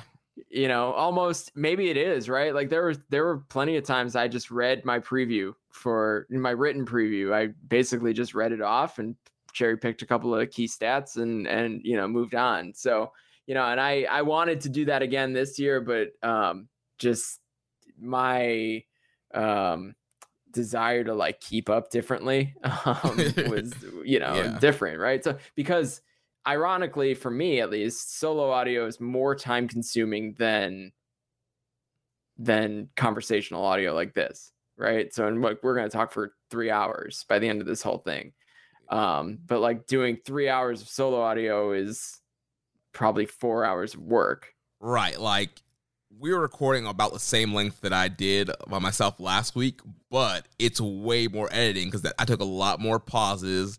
Uh, there's a there's a, there was like a lot of longer. Like I also I edited together so you wouldn't know it, but like there's a lot of times where I paused right. or I need to look something up or I, I flubbed the line. I, I was so hard on myself like oh, I got I got to re-say that, and so I spent like a lot of time editing last yeah, week's episode. Because the time that you're talking is when I'm thinking or looking right. up what I want to look at. Exactly. And you're doing the same, right? Yes. When we're having these conversations. So like that's you don't have that when you're talking by yourself. Yeah, like this episode's gonna be a breeze to edit. Like I'm just gonna yeah. you know slap on the, the tags and like it's pretty much gonna be good to go. right. Like I and I'm an audio I have a background in audio engineering, so like, um, maybe not back, background's probably overselling it a little bit. I've done some audio engineering, so I've done some music mixing and things of that sort too in my in my past. So like, I was like, I would just get into the weeds of like that stuff and the editing and the fading and like making it sound like a sentence just like carried on even though i you know like yeah, yeah part of that's me just getting distracted wanting to mess around with something um, but part of it was that like I depended on the editing as opposed to just like hitting a good take. Right. Right. Yeah. Or like redoing a good take. Dude, but like uh, when you're talking, it's not really like a take. It's not like singing, right? If I'm singing, like you got to hit a good take or you can comp together some things because you're doing the same thing over and over again i may not use the same word or my mouth might be in a different place from the microphone and like i don't know i got way into the weeds on it so i'm not joe lanza just like sitting around uh, like probably like leaning against a desk with a microphone like dropping takes like that dude does solo audio better than or like i guess more naturally than pretty much anybody. Like yeah. he just he talks and it's great. Like and I know I've talked to like Brandon Thurston about this too. Like he does a ton of solo audio for WrestleNomics and like same deal, like a lot of audio editing, a lot of, you know, tying it all together and like that time that Jeremy has right now to think about what he wants to say next and how to say it in a way that's um, you know, intelligent and like just like clean. Um, you don't have that when you do solo audio, so it's hard. Right. There is great satisfaction in editing together like two things to make a sentence and Yep. like it's like beautiful and it flows together. It's like, oh, they're not gonna even tell that I, Yep. that I stringed that together. and then like you listen to it back and you're like, oh man, I heard that. right? Yeah. Or you're like, yeah, like nailed it. Yep. Like just the, the perfect fade on the same word that I used the same inflection on. right. And you're like, That's another oh, thing too, no. the inflection, because you could say the same word, but if you're like talking Mhm. low like this, and then your next thing is oh super, super excited, it's like it's like oh what happened there? What happened? Yeah. Solo audio is hard. yeah. It, it, you get you kind of can get used to it, I guess. Um, or you accept the like this is a pretty well produced, good sounding podcast every week, right? Like and and that's why I'm happy to jump on it, right? Like this is not like a someone phones it in. It's not your you know, mom somebody- and pop's podcast. yeah, like this is a good professionally produced podcast and like that's hard to do by yourself, you know? So, I mean, an honorable an honorable job. I'll apologize publicly for bailing on you last week at the last minute. Um, but sometimes life gets in the way, you know. Hey man, Um, it's, is what it's, it it's a shoot job. Sometimes you, you got to make that money. So sometimes you know, like the the New Japan, the Kidani checks are not that big, y'all. Like they, you know, and they get lost in the mail a lot, Mm. a lot. You know, pretty much every one of them. So. man. Um no i yeah it was i felt terrible doing it and then when i saw that you did solo audio i was like oh man that was supposed to be me um so but here i am on a potentially more important show yeah, hey, um it's good. You know, we're, we're closing in, the closing stretch. I think yeah, this was probably in hindsight a better episode to have you on. hey so happy to do it anytime that i'm not you know bogged down by the rest of my life Yeah, man. Uh, next question here from the underscore dark underscore underscore soldier. He said, "Hey guys, remember when Jay White turned on Chaos and joined Bullet Club? Fun times. But do you remember at the time when Jay mentioned that there was a mole in Chaos, the Chaos mole? Why wasn't it followed up on? Was it because of Chuck Taylor leaving NJPW at the time? Chucky T was getting himself and Trent DQ'd in their matches, leading them to losing the World Tag League." And overall was being unhinged and an annoyance to Trent as he called him out on it was Chuck Taylor being primed for that spot in a feud against Trent. I can't believe it. We're getting a Mole and Chaos question. We used to get a Mole and Chaos question like every week when that storyline was happening. um yeah i don't know i don't have an answer for that i haven't thought about that in so long Yeah, I mean, maybe that that could have been the angle. I, I think it was, we mentioned earlier. A lot of times, guys do promos and just kind of you know try to work their own angles in, in the backstage comments. Not like they're getting a script. Like they can kind of say whatever back there. So I think that was just Jay White being Jay White at the time, and you know just kind of stirring the pot and causing chaos in chaos um, by saying that there was a quote unquote mole. But I mean, the Chuck E. T thing, I actually never really thought about that, but that could have made sense. uh, last couple questions here from Dom Homie 101. First, what are some of your what are some of your guys' favorite wrestling venues? one that i'm sitting in the good old living room or no office? like um i mean my favorite wrestling venue to watch wrestling at like on tv or on video is osaka hall like i just think it's such a cool looking place i will get there one day right? Um and i think a lot of cool stuff has happened there but it it has a special aura about it. Mm. um even yeah like new beginning 2020 i guess it was at, from new beginning osaka was like my show of the year. Like just some cool stuff has happened in that in that building and it just looks so the ceiling's really cool and and all that so otherwise i mean i've been to a bunch of cool stuff at the sears center or the now arena yeah, so lucky the Now Arena is really good. I was there for uh, All In. yeah yeah i mean i've all in i've been to both all outs i you know like you know i'm chicago so i'm lucky um allstate arena is great for a big wwe show and you know wwe is not the best product in the world now but um they've had some really good stuff and a lot of cool stuff has happened in that arena too so um you know my chicago bias is coming i did see new japan at hammerstein ballroom that was cool Mm. uh, I know GCW is running there soon, and and that seems to be they seem to be making a big deal out of that. I think that was a cool thing to be at. So, um, yeah, I, you know, and then you got your standards, you know, Korakuen Hall, Tokyo Dome, Um, you know, some of the some of the US standards or you know, a lot of the US stuff, like we haven't found great venues because everything kind of looks the same because it's mostly Yeah. been WWE for so long. Yeah, I really liked um, my time at Madison Square Garden uh, Mhm. for uh, that show there, the G1 uh, Supercard. I thought that was a cool venue uh, to kind of be at and watch wrestling at. Um, it's just stuff stuff in here in Florida. Uh, Daily's Daily's Place in Jacksonville. Uh, it's a really cool venue also to watch uh, AEW.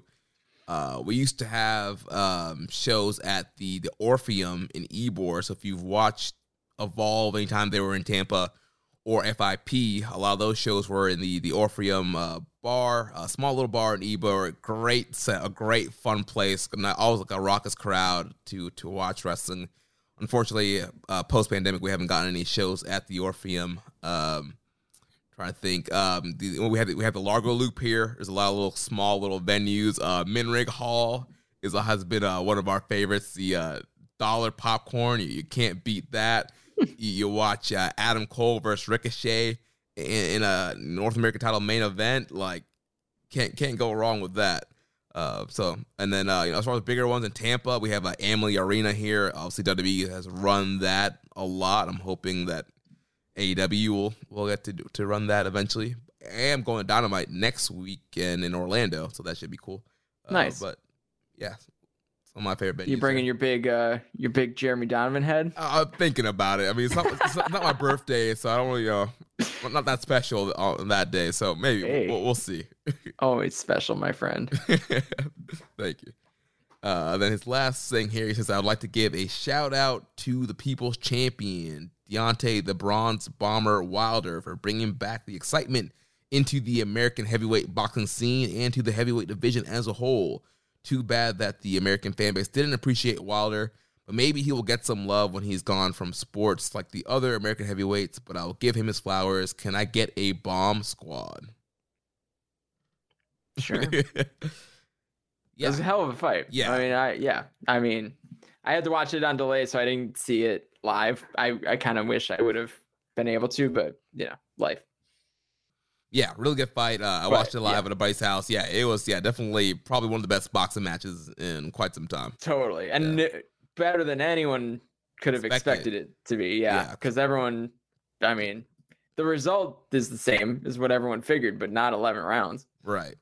So Then last thing here, a recommended match of the week. So last week I recommended for us to watch Will Ospreay versus Ricky Knight Jr. for the undisputed Rev Pro title match that just happened a few weeks ago. And man, this was an incredible matchup. Chris, have you watched this match yet? nah, I haven't. I heard it's good. Yeah, dude, it's real good. This is the first time Yeah. I've seen Ricky Knight Jr. wrestle, and this kind of reminded me of almost like an Okada Tanahashi match where you, you have like the, veteran uh, Ospreay in the Okada spot, and then or in the Tanahashi spot, and then uh, Ricky Knight Jr. in the Okada spot, like the young kind of brash guy that's you know on the scene and really kind of challenging the veteran for his spot, and lot ton of great spots, too many to name. Uh, but also, it's, it's Will Ospreay, so you know it's going to be a great match from his end. But Ricky Knight Jr. did awesome on his end as well. Ton of great spots. Definitely, if you haven't watched it yet, go and watch it. Also, it sets up the the angle at the end with Aussie Open joining the United Empire. So there, there's some New Japan canon there as well. So uh, really great stuff here. Uh, and Chris, I forgot to ask you to, to pick a recommended match of the week, but do you, I got you. You got one. You got one ready. I uh I worked out where this was going. yeah, it's not my not my first time. All right, so I mentioned earlier that I'm sad that we don't get Kota Ibushi versus Tetsuya Naito in a couple hours here. So I'm gonna go all the way back to the beginning of the Kota Ibushi versus Tetsuya Naito saga, 2013, August 2nd. Ibushi versus Naito, uh, G1 Climax Block B. Uh, it's the second night of uh, the 2013 G1 Climax, which is a great G1. If you haven't watched the 2013 G1, like, uh, you know, I don't know, you got time on your hands. That's a hell of a G1 tournament to like dive in on. The shows are all both blocks, and like it is just such a stacked tournament. But um, this was not even the main event of the night, obviously, because Ibushi was kind of a guest, and Naito Naito was on the come up. Um, yeah, but this was the beginning of what ended up being kind of a, a kind of a generational feud for these two, and and something to look forward to as as their career goes on. So you know, go all the way back to young, you know, young Ibushi, young pre Lij Naito, um, and um, yeah, it was, it that's a good match. That's a really good match. There's so many good matches. That's one of those G1s where you look back on it and you're like, oh, like this is what the G1 could be. Yeah. Um, so it's it's short, but it's um man, these you could tell that these guys are gonna if they had the chance, which they have, they were gonna they were gonna carry through and, and have some cool stuff. So um yeah, go go back to the beginning. And then I think I have a Twitter thread where it's just all their matches. Um, just watch all of them. nice. But my official recommended match is from G1 2013. Nice. Looking forward to uh, checking that out. Uh, Chris, thanks again, man, for coming in. Go ahead and plug all your stuff. Let our listeners know what you're working on and where they can find you online. Yeah, um, I'm on Twitter at the Chris Samsa. Um, you can find actually all my written preview stuff for the G1 is just going up at voicesofwrestling.com this year. Um, and then you can find any of the kind of stats that I use in those previews that you can kind of uh, manipulate or maneuver around with with um, kind of sortable tables. You can find those at sportofprowrestling.com. Nice. Well, next week we'll be back to uh, continue reviewing the G1 Climax 31. We'll be reviewing the uh, last few nights before we get to the final B block night and the overall final night. So if you enjoyed today's show, please consider making a donation by visiting socialsuplex.com slash donate and clicking the donate button under the Keeping It Strong style logo. Make sure you connect with us on social media. On Twitter, the show is at KI Strong Style. The network is at Social Suplex. I am at Jeremy L. Donovan. On Facebook, we are facebook.com slash social suplex. Also find us in the Wrestling Squared Circle Facebook group, facebook.com slash group slash wrestling squared circle. On Instagram, we're at Social Suplex. On Reddit, I'm the Pro Black Guy, just keeping it strong style. You can email me, Jeremy at socialsuplex.com. Also, make sure you subscribe to our YouTube channel, Social Suplex Podcast Network. And check out all the other shows here on the Social Suplex Podcast Network. We have One Radio, hosted by Rich Latta and James Boyd. The Grave Consequences Podcast, hosted by Caleb and Maserati. 8 Bit Suplex with Josh, number two. All Things Elite with Floyd and Austin. And the Great Match Generator with Danny. And we got a new uh, AEW Match Guide podcast coming soon as well with Sir Sam. So be on the lookout for that. Don't forget to subscribe and leave a rating and review. And we will catch you next week on Keeping It Strong Style, the ace of podcasts. Thank you for listening to Keeping It Strong Style. We'll see you next time.